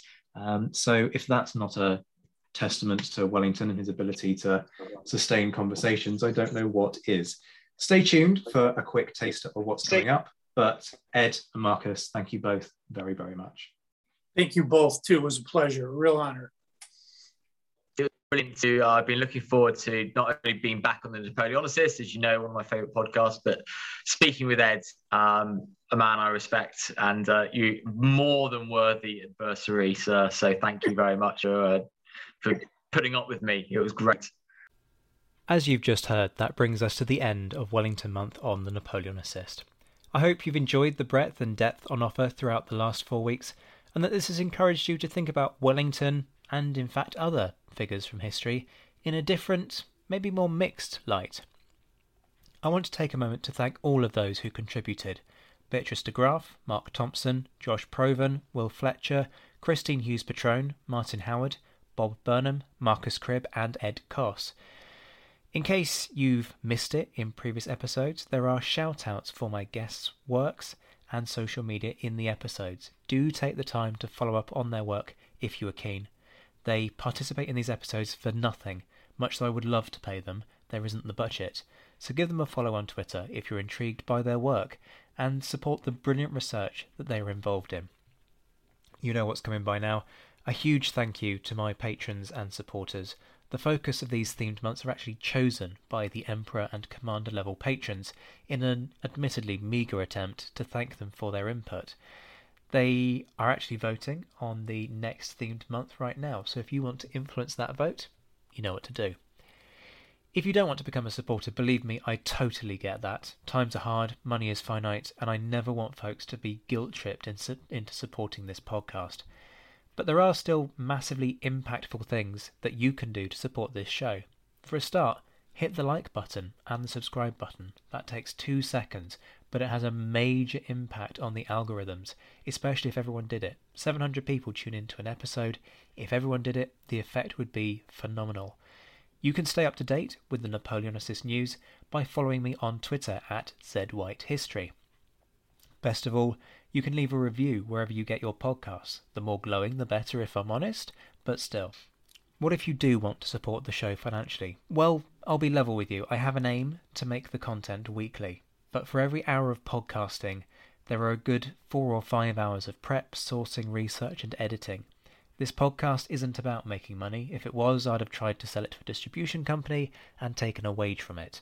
I'd have slapped adverts on it all the way through and taken sponsorships. Instead, the money gets reinvested.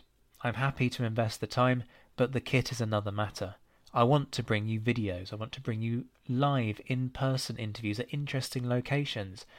I want to bring you aerial footage by drones on top of what have become the staple episodes of this show. Yet those are expensive dreams, hence the podcasting equivalent of begging at the start and end of each episode. So if you are interested and are able to, and I emphasize that last bit heavily, check the links in the description. You needn't become a regular supporter if you don't want to, since you can leave a tip via Ko-fi. Whether it's £1 or something more, know that I am massively appreciative of your generosity. When it comes to Patreon, there are tiered systems. Check the link for the prices, it's all in the description to this episode. There are different perks in each tier, so you can hopefully decide what is worth it for you. All patrons get 10% discount on Napoleonic titles at Pen and Sword. There are other perks like shoutouts, voting rights, and bespoke meetings with me. A particular thank you, therefore, to my Emperor level patrons, Mark Stoos and JC Kaiser, my Commander patrons, Ger Brown and Jane Davis, and my mentioned in dispatches patrons, Mark Dewhurst, Jim Getz, Stephen Colson, Colin Fieldhouse, Ryan Diamond, Alexandra Lyon, Josh Keeney, Gareth Copeland, Ross Flowers, Jim Deary, Lucy Tatner, James Bevan, Rory Muir, Lynn Dawson, Beatrice de Graaf, Anna Vakulenko, John Haynes, Brendan Teeling, an anonymous Canadian, Alex Churchill, and Rob Griffith. So, the bit that you've hung around for, what's coming this autumn on The Napoleonicist? Well, another themed month is incoming. It's looking like it will be Naval Month, but as I say, that vote hasn't closed yet, so everything could change. I've got sessions on the politics of war, pirates, women in conflict zones, and a particularly poignant and, in my opinion, very important session with a major announcement about a charity dedicated to honouring the Napoleonic war dead. For now, then, the Napoleonicist goes back to fortnightly episodes. Join me, therefore, in two weeks for that session on the politics of war, where I will be joined by not one, not two, but three of the world's leading professors of the period in what promises to be an absolute masterclass on why war and politics cannot be separated. Until then, I'm Zack White. This has been the Napoleonicist. Take care of yourselves, my friends. Stay well, stay safe, and as always, thank you for listening.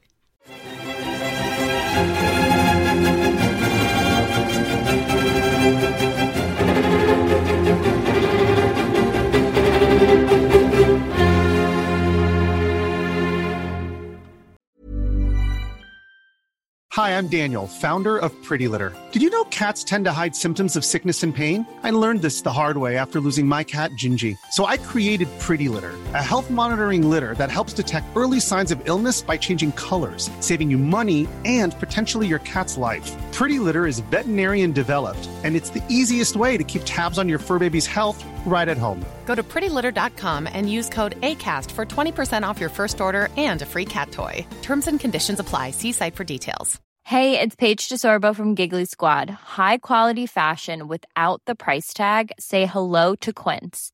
I'm snagging high end essentials like cozy cashmere sweaters, sleek leather jackets, fine jewelry, and so much more. With Quince being 50 to 80% less than similar brands.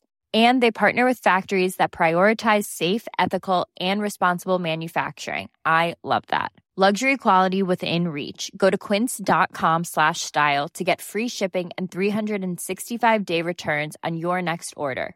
Quince.com slash style. Hey, it's Paige DeSorbo from Giggly Squad. High quality fashion without the price tag? Say hello to Quince. I'm snagging high-end essentials like cozy cashmere sweaters, sleek leather jackets, fine jewelry, and so much more. With Quince being 50 to 80% less than similar brands. And they partner with factories that prioritize safe, ethical, and responsible manufacturing. I love that. Luxury quality within reach. Go to quince.com slash style to get free shipping and 365-day returns on your next order. quince.com slash style.